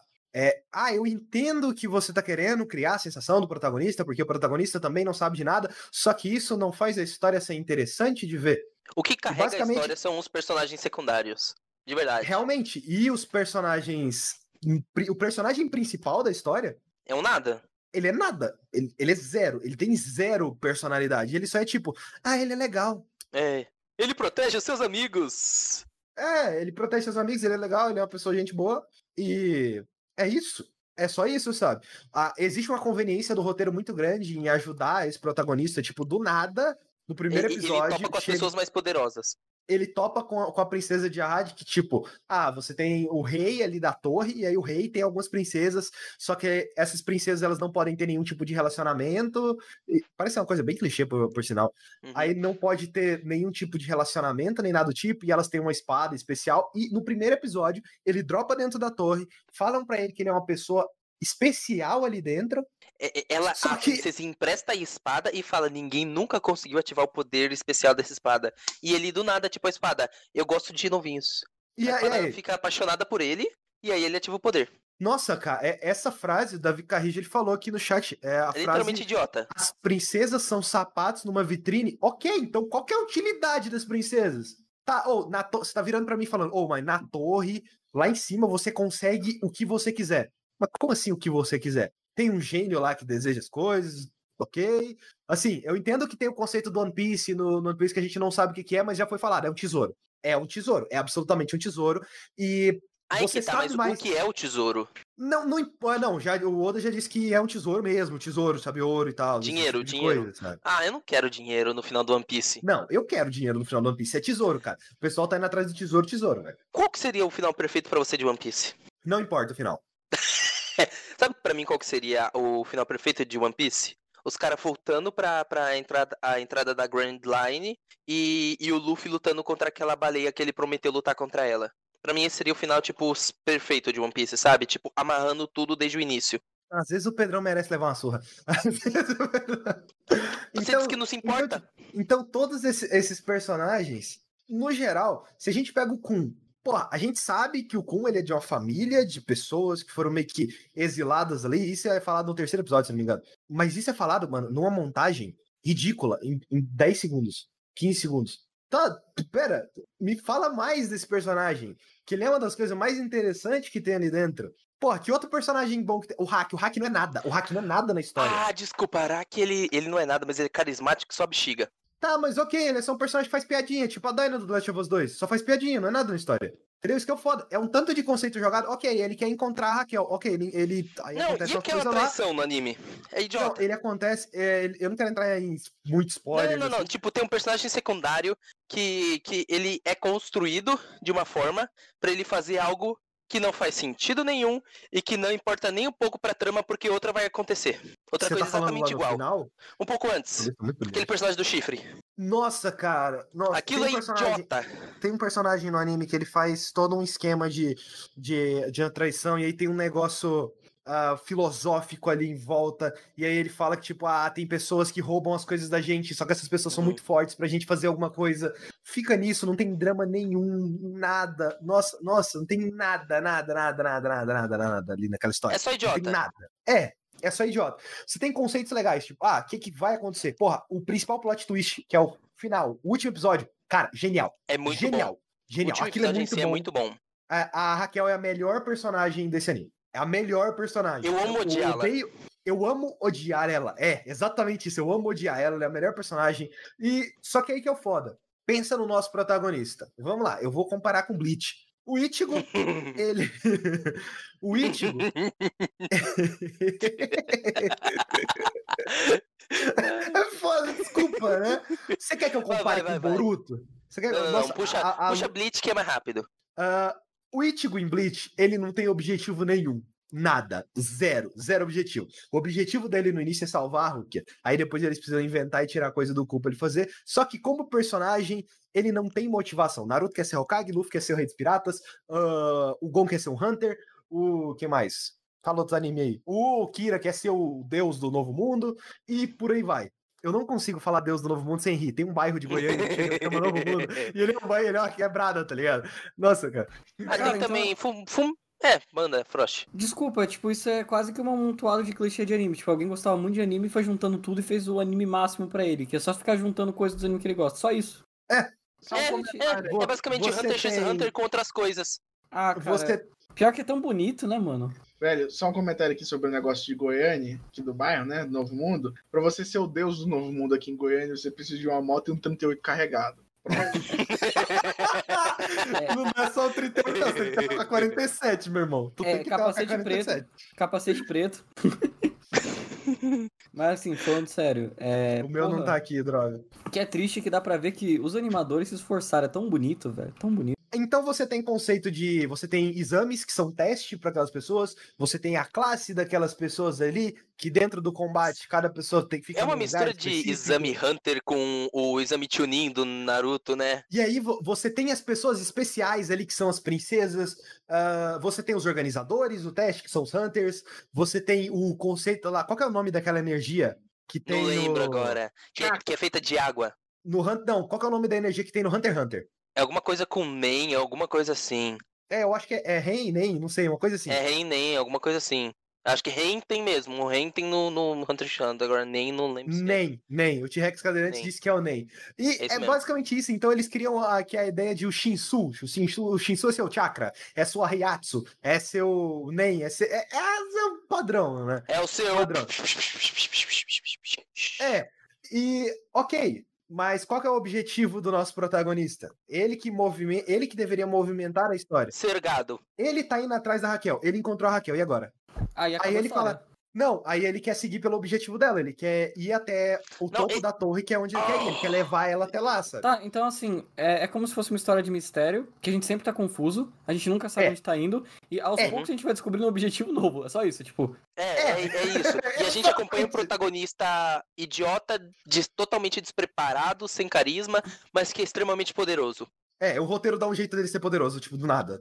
Ele é extremamente poderoso. Tipo, não é errado por si só se criar uma história que é mistério constante e isso é conduzido pelo mistério. Tem muito filme art house, anime art house, tipo esse Angel's Egg, que você não entende porra nenhuma e a graça, às vezes, é você tentar decifrar o que tá acontecendo. Ah, Bung Pop é isso, sabe? Bung Pop, principalmente o remake, é isso. É mistério, não, o bagulho é... Mas tem que ser bem feito, isso aí parece porco, isso aí parece... Então, pega a melhor coisa, então vamos pegar o melhor mistério, então, no geral, assim, que pra mim é o melhor anime de mistério que tem, obviamente que eu não assisti todos os animes, mas Attack on Titan, a primeira temporada de Attack on Titan é isso, você não sabe, brotou um titã lá, titã matou todo mundo, o protagonista quer se vingar dos titãs, tem um mistério principal, o que tem no porão, e isso é carregado. Isso é carregado para as próximas temporadas, não só isso, mas tem uns flashbacks loucos do Eren e por aí vai, sabe? Só que o problema, Darley, eu sei que você gostou dos mistérios de Tog, mas eles não entregam nenhuma conclusão satisfatória. Porra, e não só isso, cara, os exames são confusos, os testes são confusos. Eu fiz um vídeo de 1 hora que eu vou publicar depois no canal da Start Zone, deve estar... Qual Start Zone, Skyper? Por favor, repita o nome inteiro. É só você pesquisar na internet, Start Zone Nerd. Eu adoro esse nome. E eu odeio esse nome ao mesmo tempo, mas ele é muito bom. Eu vou publicar um vídeo de 1 hora falando sobre cada coisa de Tower of God, e pra mim, no geral, ele é só problemático, sabe? Porra, o último... todo teste é muito conceitual. Imagina... Pensa o seguinte. Vamos embora jogar um jogo de tabuleiro. Vamos jogar um jogo de tabuleiro. Vai, Pedrão. Seguinte. A minha lore aqui na Start Zone. Eu sou o cara dos conceitos. Beleza, eu piro em tudo quanto é conceito. Eu gosto dos personagens de Tower of God. Mas todos os conceitos de... Rafael, você é um idiota. Todos os conceitos de Tower of God, nenhum me pegou. São todos ruins. Eles são interessantes do mistério, mas a forma como eles são desenvolvidas é tão fraca que não instiga. Eu quero ver mais o quê? Eu quero ver os personagens secundários, porque é o que presta. Eu quero ver as princesas, porque é o que presta. Mas, velho, o mistério do mundo, porque aquele poder existe. Dane-se. Quem é a Rahel? Dane-se. E, por exemplo, o mistério da família do Kun. Foda-se, enfia no cu, porque não tem nada do mistério da família do Kun. Mano, é uma montagem, eu acho que é uns 30 segundos, eles fazem uma montagem assim, eles querem que a gente entenda aquela montagem, sabe? Não, traição, não, literalmente fala, você não pode fazer isso, traição, e depois, eu vou me vingar, pum, é isso, você sabe o que aconteceu, né? E outra coisa, a gente não sabe por que ele quer ajudar o Gon, ó lá, o Ban. A gente não sabe por que ele quer ajudar o protagonista. O Kleber Bambam. A gente não tem a menor ideia. Isso não é construído na temporada, sabe? Eles só falam, tipo assim, ele quer ajudar porque... ele é como se fosse um irmãozinho dele ali, ele quer ajudar. Sei lá, o cara é bonitinho, dá uma ajudada ali, foda-se. E se eu te falar que tem exatamente esse argumento? Pera, sério? No anime. É sério, porque a espada principal lá, primeiro episódio, uhum. É um Deus Ex Machina. A espada principal lá que o Gon enfia num lugar, ele não consegue... O Gon. Mano, o Gon enfia num lugar a espada e não quebra aquele lugar, e aí aparece a encarnação da espada. Lembra, ninguém nunca tinha conseguido invocar a espada antes. A espada é de uma fucking princesa. Nunca. A princesa é especial naquele mundo e ninguém... A princesa, ela é super poderosa, ela é extremamente apelona, e nem ela conseguiu ativar a Março Negro, que é a espada. Nem ela. E aí chega e entrega na mão do novato, e literalmente a espada dá uma de Jojo e cria uma personificação dela, e fala, tu é gato, hein? Vou te ajudar. E aí é simplesmente um monstro gigante vindo pra comer ele, foda-se. Resolveu. Você sabe qual é o pior de tudo? Vale a pena assistir essa merda. Vale. Porque o último episódio, cara... É muito bom. A maioria dos testes são muito confusos, os exames. Você tem um exame... O primeiro exame, ele é bom. Da coroa, né? Não, da luta, do Battle Royale. Que todo mundo precisa lutar. e aí tem que sobrar de 200, de 400 pessoas sobram 200, e aí sobram 130. Pô, aquela montagem com um maluco atirando com flecha no outro e o sniper atirando na cabeça do cara é muito boa. Aquilo é muito bom, só que é um teste muito simples. Quando eles vão fazer um teste de pega... Mano, é um pega-pega. É um pega-pega. Só que o pega-pega, ele funciona assim. Eu não sei se eu entendi até agora. Pô, tem um teste que é Fall Guys, né? Se você parar pra pensar, tem um teste que ele lembra que as duas princesas, a princesa Lagarto e a outra lá, que é tia dela, estão fazendo, e literalmente tem umas plataformas que vai movendo e o pessoal não pode só cair. É literalmente tipo um negócio de Fall Guys de sobrevivência. Então, só que, aí é revelado que essa personagem, ela tá querendo se vingar de tal coisa. Ok. E ela muda totalmente do nada. Ela quer se vingar da princesa e ela começa a lutar contra a princesa. Você entende mais um pouco que são duas princesas ali lutando. Uhum. Só que, do nada, ela muda de personalidade, as duas princesas viram amiga e é isso tudo aí. É isso, o poder da amizade, família. E foda-se.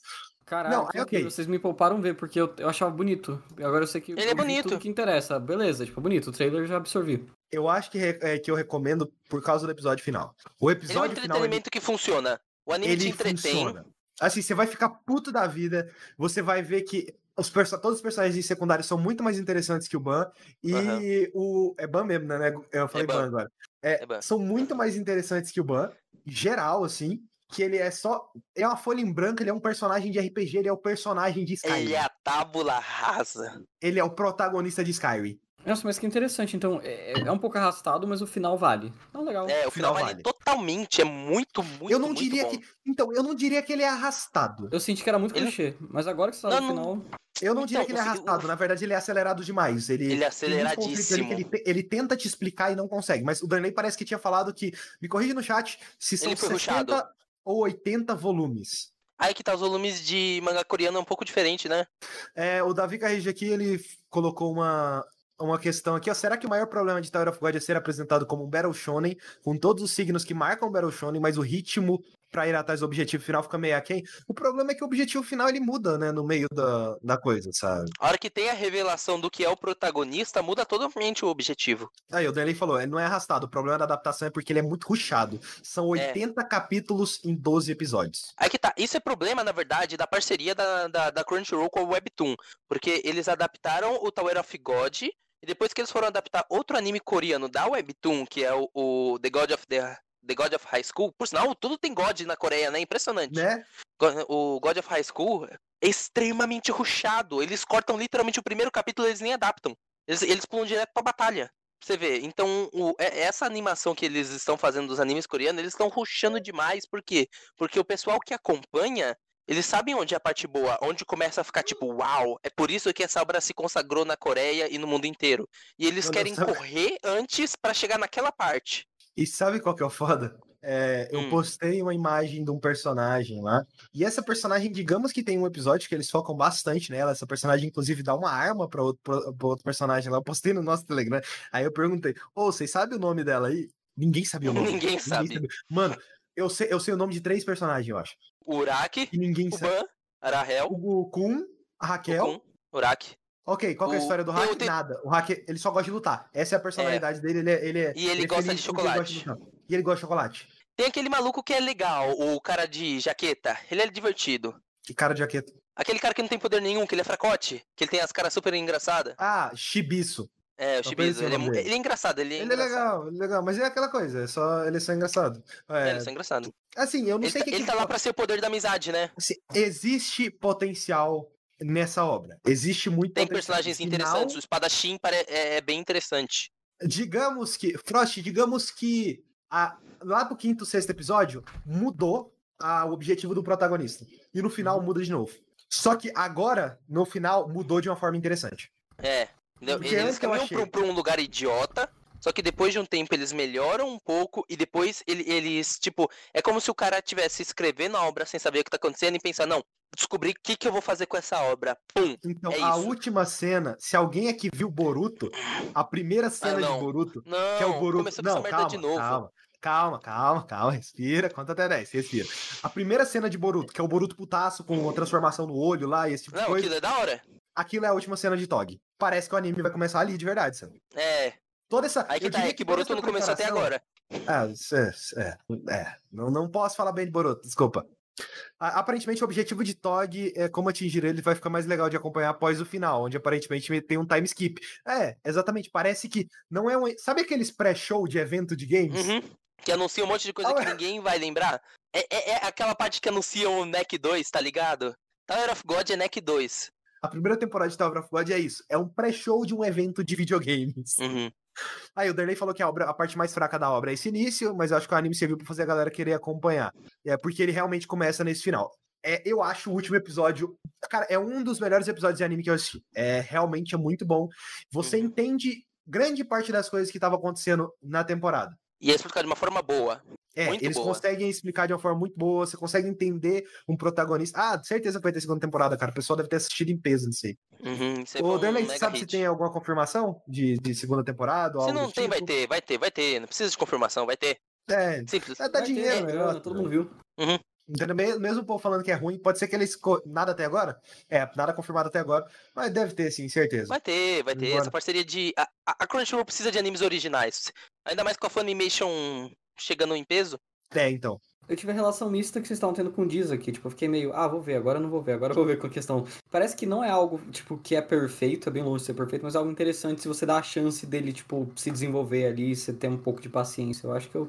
vou dar uma chance, que eu acho muito bonito. Vai se fuder. Muito bonito.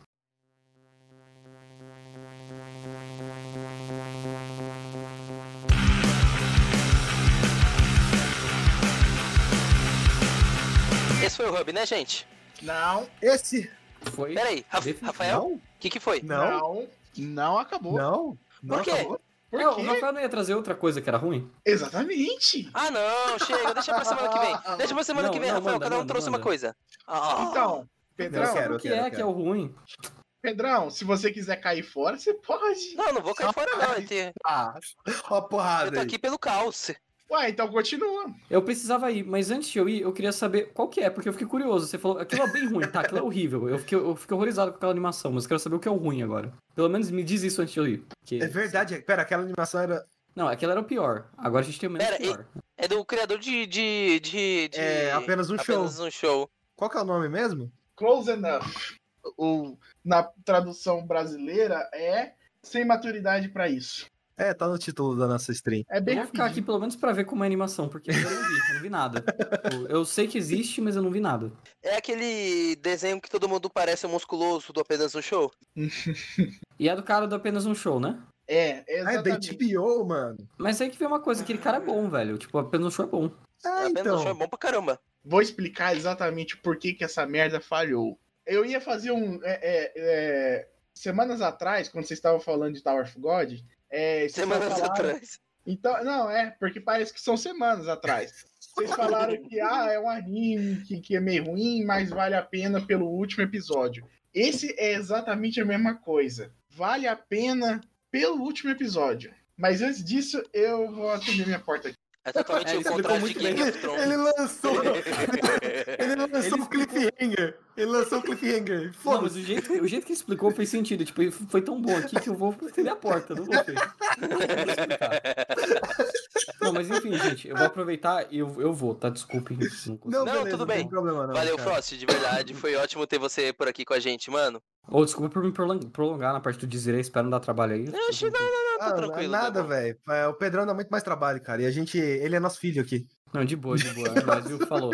Sinta-se em casa, meu bom. Volte sempre. Bora fazer collab de Among Us, cara. Among Us. Quero jogar Among Us. Por favor. Véio, só chamar, mano. Se quiser jogar mais tarde. A gente quer muito jogar Among Us como é gente. A gente não consegue fechar a sala com ninguém, mano. Eu consegui fechar com as pessoas da faculdade, velho. Opa. Eu fecho no trabalho. Agora eu vou lá, falou. Falou, brother. Ok, vai lá, Rafael. Vai, lança a braba aí e mostra pra gente por que esse anime... Nossa senhora, eu tô em outro nível já. Por que é uma merda? Por que é uma merda? Então, tudo bem, Close Enough. Por que é uma merda? Originalmente, ela foi encomendada por um canal de TV, que é a TBS. TBS não é aquele canal que tem aquele slogan muito divertido? Não, esse é o Comedy Central. Não, Comedy Central é muito divertido. Lembro de CTBS, muito divertido. Acho que importa o slogan da empresa, cara. Sim, muito divertido. Fazendo propaganda, velho. Mas vocês estão com bosta. O problema é que eles estavam encomendando várias animações para os primetime cartoons, que eu tava falando antes, né?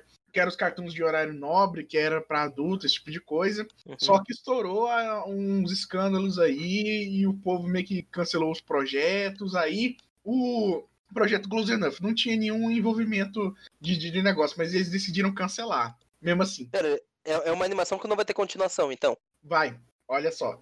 Ah, não, ela foi comprada pela Netflix, para variar, como... Não, HBO. Ela foi comprada pela HBO, e só que ela é distribuída mundialmente pela Netflix. Ah! É. Que... HBO Go existe no Brasil! Então, por quê? Porque foda-se. Porque a Netflix é maior. Exatamente, porque foda-se.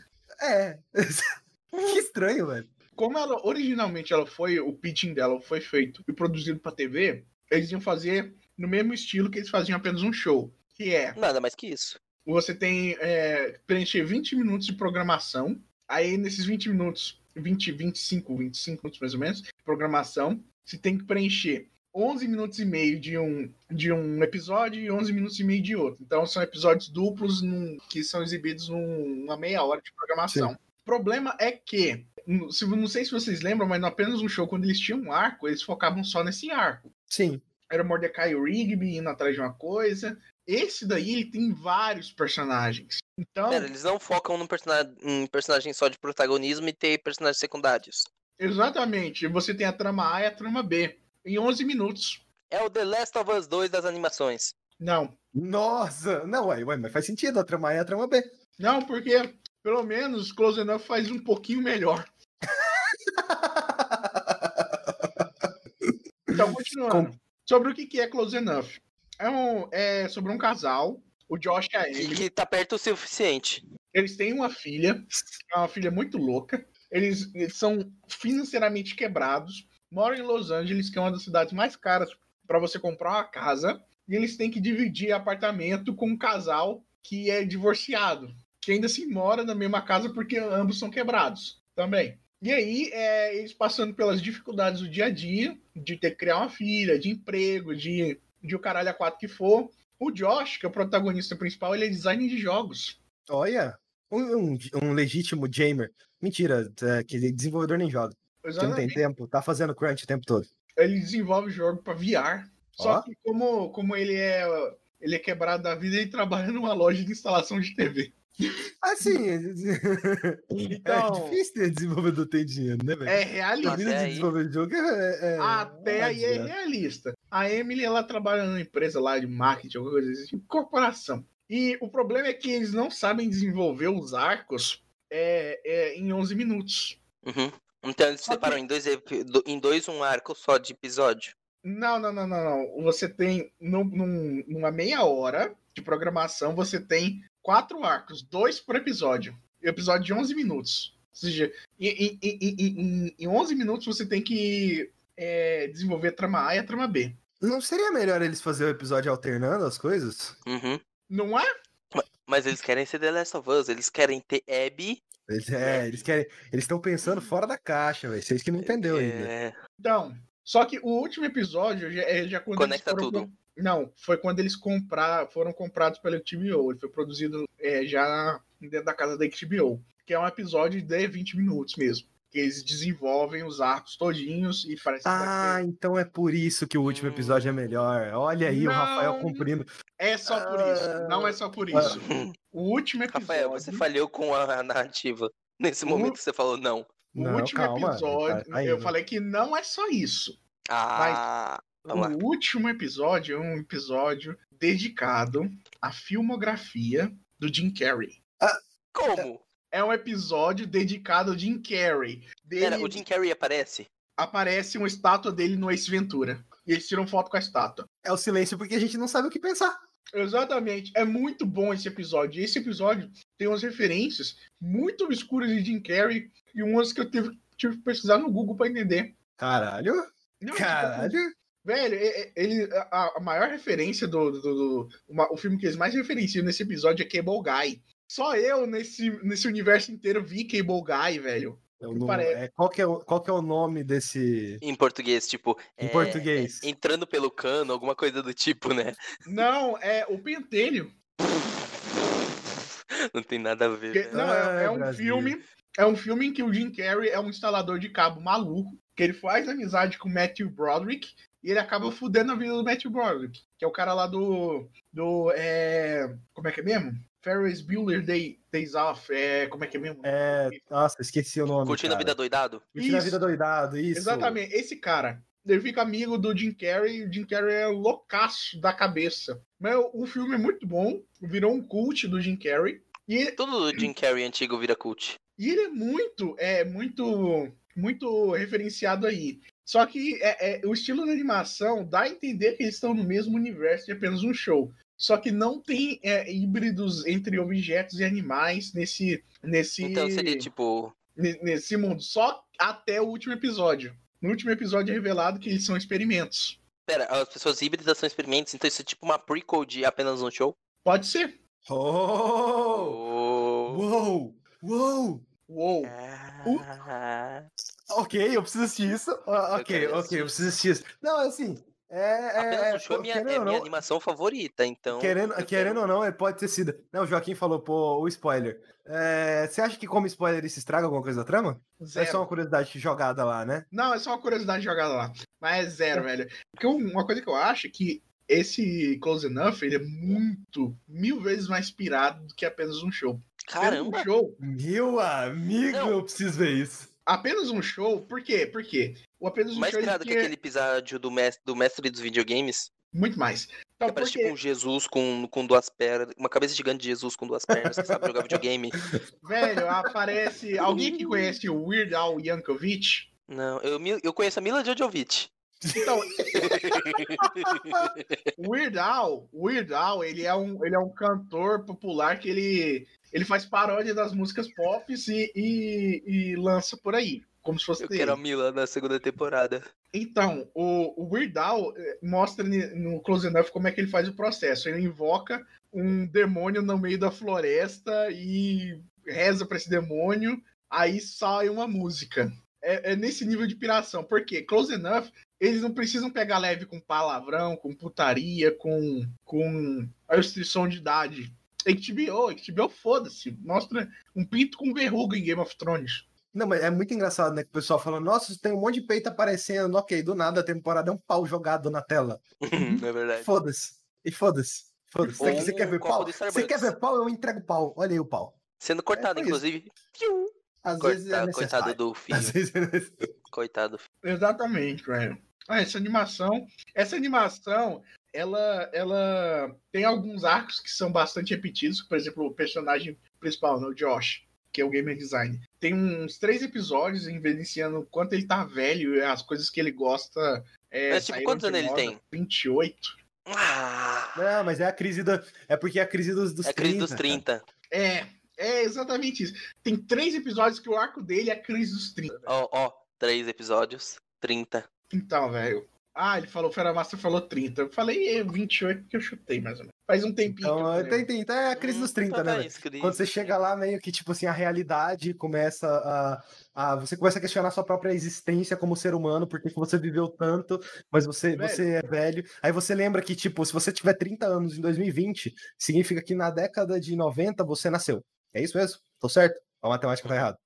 Tá certo. Então, tipo, faz muito tempo. Você viveu na década de 90. Eu acho estranho. Você 3 décadas, tá ligado? É muito estranho. O fato de eu ter nascido na década de 0, tá ligado? Eu nasci em 2000. Eu nasci em 99. 99 também. Eu nasci literalmente em 2000.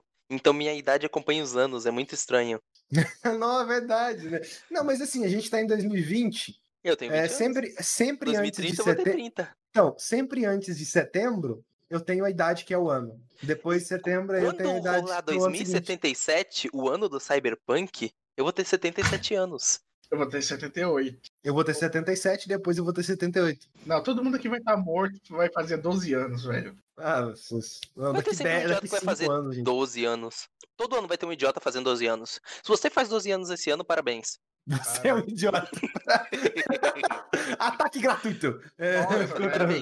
A pessoa que tá fazendo 12 anos hoje nasceu em 2008. 2008 foi ontem, velho. Nossa, mano. Olha aí, tá vendo? A gente já tá entrando na crise, cara. Eu tenho 21 anos, mano. Cara, 2008. Foda-se, sou jovem ainda, sou jovem. Vocês têm noção que tem pessoa que nasceu pós-Minecraft? Agora minha mente tá... agora foi pesado. Foi agora... pesado. Ah, vamos voltar. Close enough, tá? Porque eu não quero pirar. Então, eu penso na molecada que o primeiro jogo da vida deles é Free Fire. Nossa, não, mano. Não, Pedrão, cala a boca. Não vamos pensar. Não vou pensar que eu não quero sair daqui deprimido de novo. Isso é pior do que pensar em Days Gone. Ai, Days Gone é um bando de boomer falando merda. Feromaster 2020. Ai, basicamente, né? É isso. É por isso que a gente não faz sucesso, né? Volta pra Close Enough. Teoricamente, são 15 episódios. São episódios de 11 minutos e um episódio de 20 minutos. Então vai valer a pena se eles manterem esse formato de 20 minutos, ou se pelo menos... Essa daqui vai valer a pena se tiver uma segunda temporada, basicamente. É, mas já vale assim, velho, porque, cara, essa muita saudade de apenas um show, e ver uma coisa que tá no mesmo universo, velho. E apenas um show do mesmo tipo, então... Na verdade, então, não, eu falei que é mais pirado do que apenas um show. Então, mas o que eu tô falando é o estilo de piração é igual. Cara, eu não consigo aceitar. Minha cabeça não aceita que isso é mais pirado que apenas um show. Mano, apenas um show tem um teclado que eles literalmente tocam o teclado. Vamos para a lua. E eles vão pra lua, velho. Não. Tem literalmente uma música que é personificada num disquete chamado Summertime, que ele sai correndo atrás das pessoas cantando. Verão chegou trazendo emoção, prepare sua prancha e também o coração. Eu adoro apenas um show. Apenas um show eu acho que é o meu desenho serializado favorito. Eu acho que ele é o meu desenho. É o meu favorito. Assim, é o meu favorito. Verão é tempos de ondas radicais. Apenas um show é uma lenda, é um mito, é a estrela guia que ilumina o céu à noite, velho. Vamos para a lua. Um show é muito foda. E olha aí, parece que o teclado aparece como referência. O teclado aparece como referência, aparece a casa no parque, aparece um monte de referência. É o mesmo universo, cara. É o mesmo universo, cara. Fiquei muito louco, mano. O mundo de apenas um show, a maioria das pessoas são híbridos, né? Eles têm poucos humanos comuns. Então, aí no caso, esse mundo aí é mais humanos comuns e pouquíssimos híbridos. É o mundo antes, né, Pedrão? O mundo tá evoluindo. É um prequel. Ou é simplesmente Los Angeles. Los Angeles deve ter pouco híbrido mesmo. Nada, velho. Los Angeles é Hollywood. É verdade, Hollywood só tem branco. Por isso que é uma merda. Como é que é? Trava na beleza. Não, mas aí eu gostei bastante de alguns arcos. Tem uns personagens secundários que são excelentes. O problema é que eles não têm tempo suficiente para desenvolver eles. Esse é o único problema de Close Enough. Eles não têm tempo suficiente para desenvolver os personagens muito bem. Olha, mas eu acho que já é uma série que a gente vai ficar muito feliz se for renovada. Então, eu diria que apenas um show ele tem esse problema.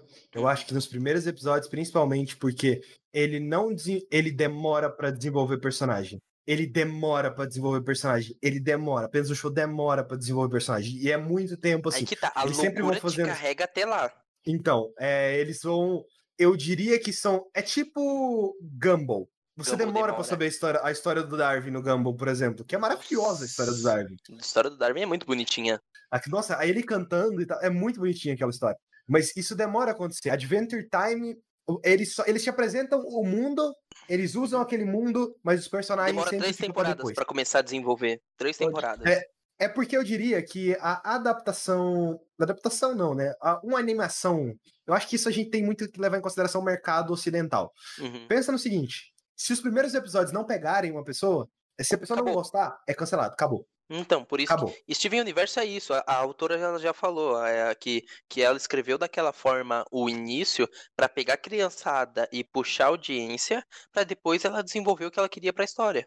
É, velho, é a cultura do episódio piloto em Hollywood, velho. Eles faziam um episódio, eles testavam com as audiências, se fosse bem, ele ia pro ar. Tanto é que a maioria das séries antigas, né, o primeiro episódio... Ele é muito diferente do resto da série. Do produto final. Primeiro, o episódio de Adventure Time é totalmente diferente da série em si. É, velho, que o pitching lá funciona. Eles vão liberar uma grana pra fazer o piloto e piloto somente. É, o anime, por exemplo, ele é diferente porque ele não precisa te introduzir tudo, sabe? Existe o mangá antes já. É, ele existe do mangá e o mangá ele já tem um certo sucesso, então ele não precisa fazer agora anime toda original, essa introdução. Anime original existe. Normalmente é meio corrido. Ele é corrido por causa que... Mas ele só existe pra produtoras que já são consagradas, porque eles têm dinheiro e pitching pra fazer algo. É sobre Close Enough em específico, né? Quem não tem assinatura da Netflix pode ver os primeiros 2 episódios de 11 minutos de graça no YouTube. Olha aí! O YouTube é a melhor plataforma de streaming existente na história da humanidade.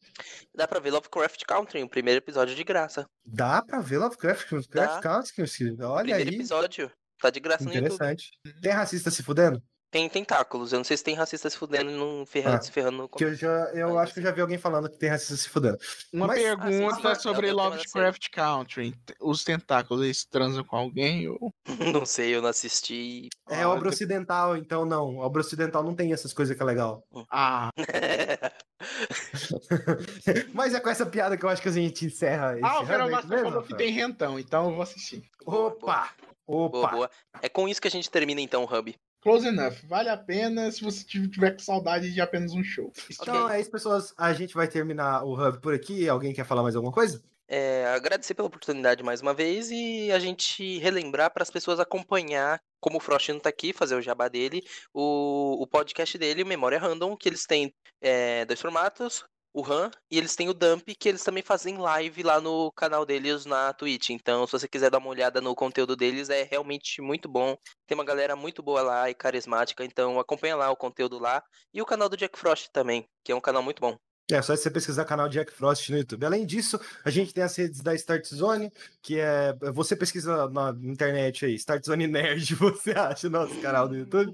Na verdade, por sinal, eu pesquisei Start Zone, podcasts e lives, ou lives e podcasts, não aparece o canal de lives. Não, agora, se eu não me engano, aparece já, porque eu já corrigi. Eu publiquei, acho que eu publiquei no chat, você pode encontrar nesse link basicamente tudo. E é isso, aproveita e segue o canal aqui da Twitch, porque a gente vai transmitir o podcast também toda semana, toda segunda-feira, que é quando a gente grava, e o podcast sai no feed toda quinta-feira. Se quiser seguir a gente, tem as nossas redes, tá aí tudo no chat, Skyper, Pedrão e Rafael. Nossa, eu sou brabo mesmo. Caraca, como host lá, muito foda. Olha lá, no chat tá tudo, velho. Puta que pariu. No chinelo de muito host aí. Basicamente é isso, pessoas. Eu espero que vocês tenham gostado aí do podcast. Espero que vocês tenham gostado desse negócio aqui, dessa bagunça aqui que é a Start Zone. Alguém tem algum comentário aí final? Alguma piada final? Porque normalmente termina com a piada. Micropênis. Não, isso não é engraçado, cara. Isso não é engraçado. Sabe por que não é engraçado? Não é engraçado você falar mal da condição de uma pessoa que ela não tem como mudar, tá ligado? Não fale mal de micropênis, eu me sinto ofendido. Esse podcast não é lacre free. Este podcast não é lacre free. Achei que você ia falar que não tem graça porque é muito pequeno pra ter graça. Não, acabou.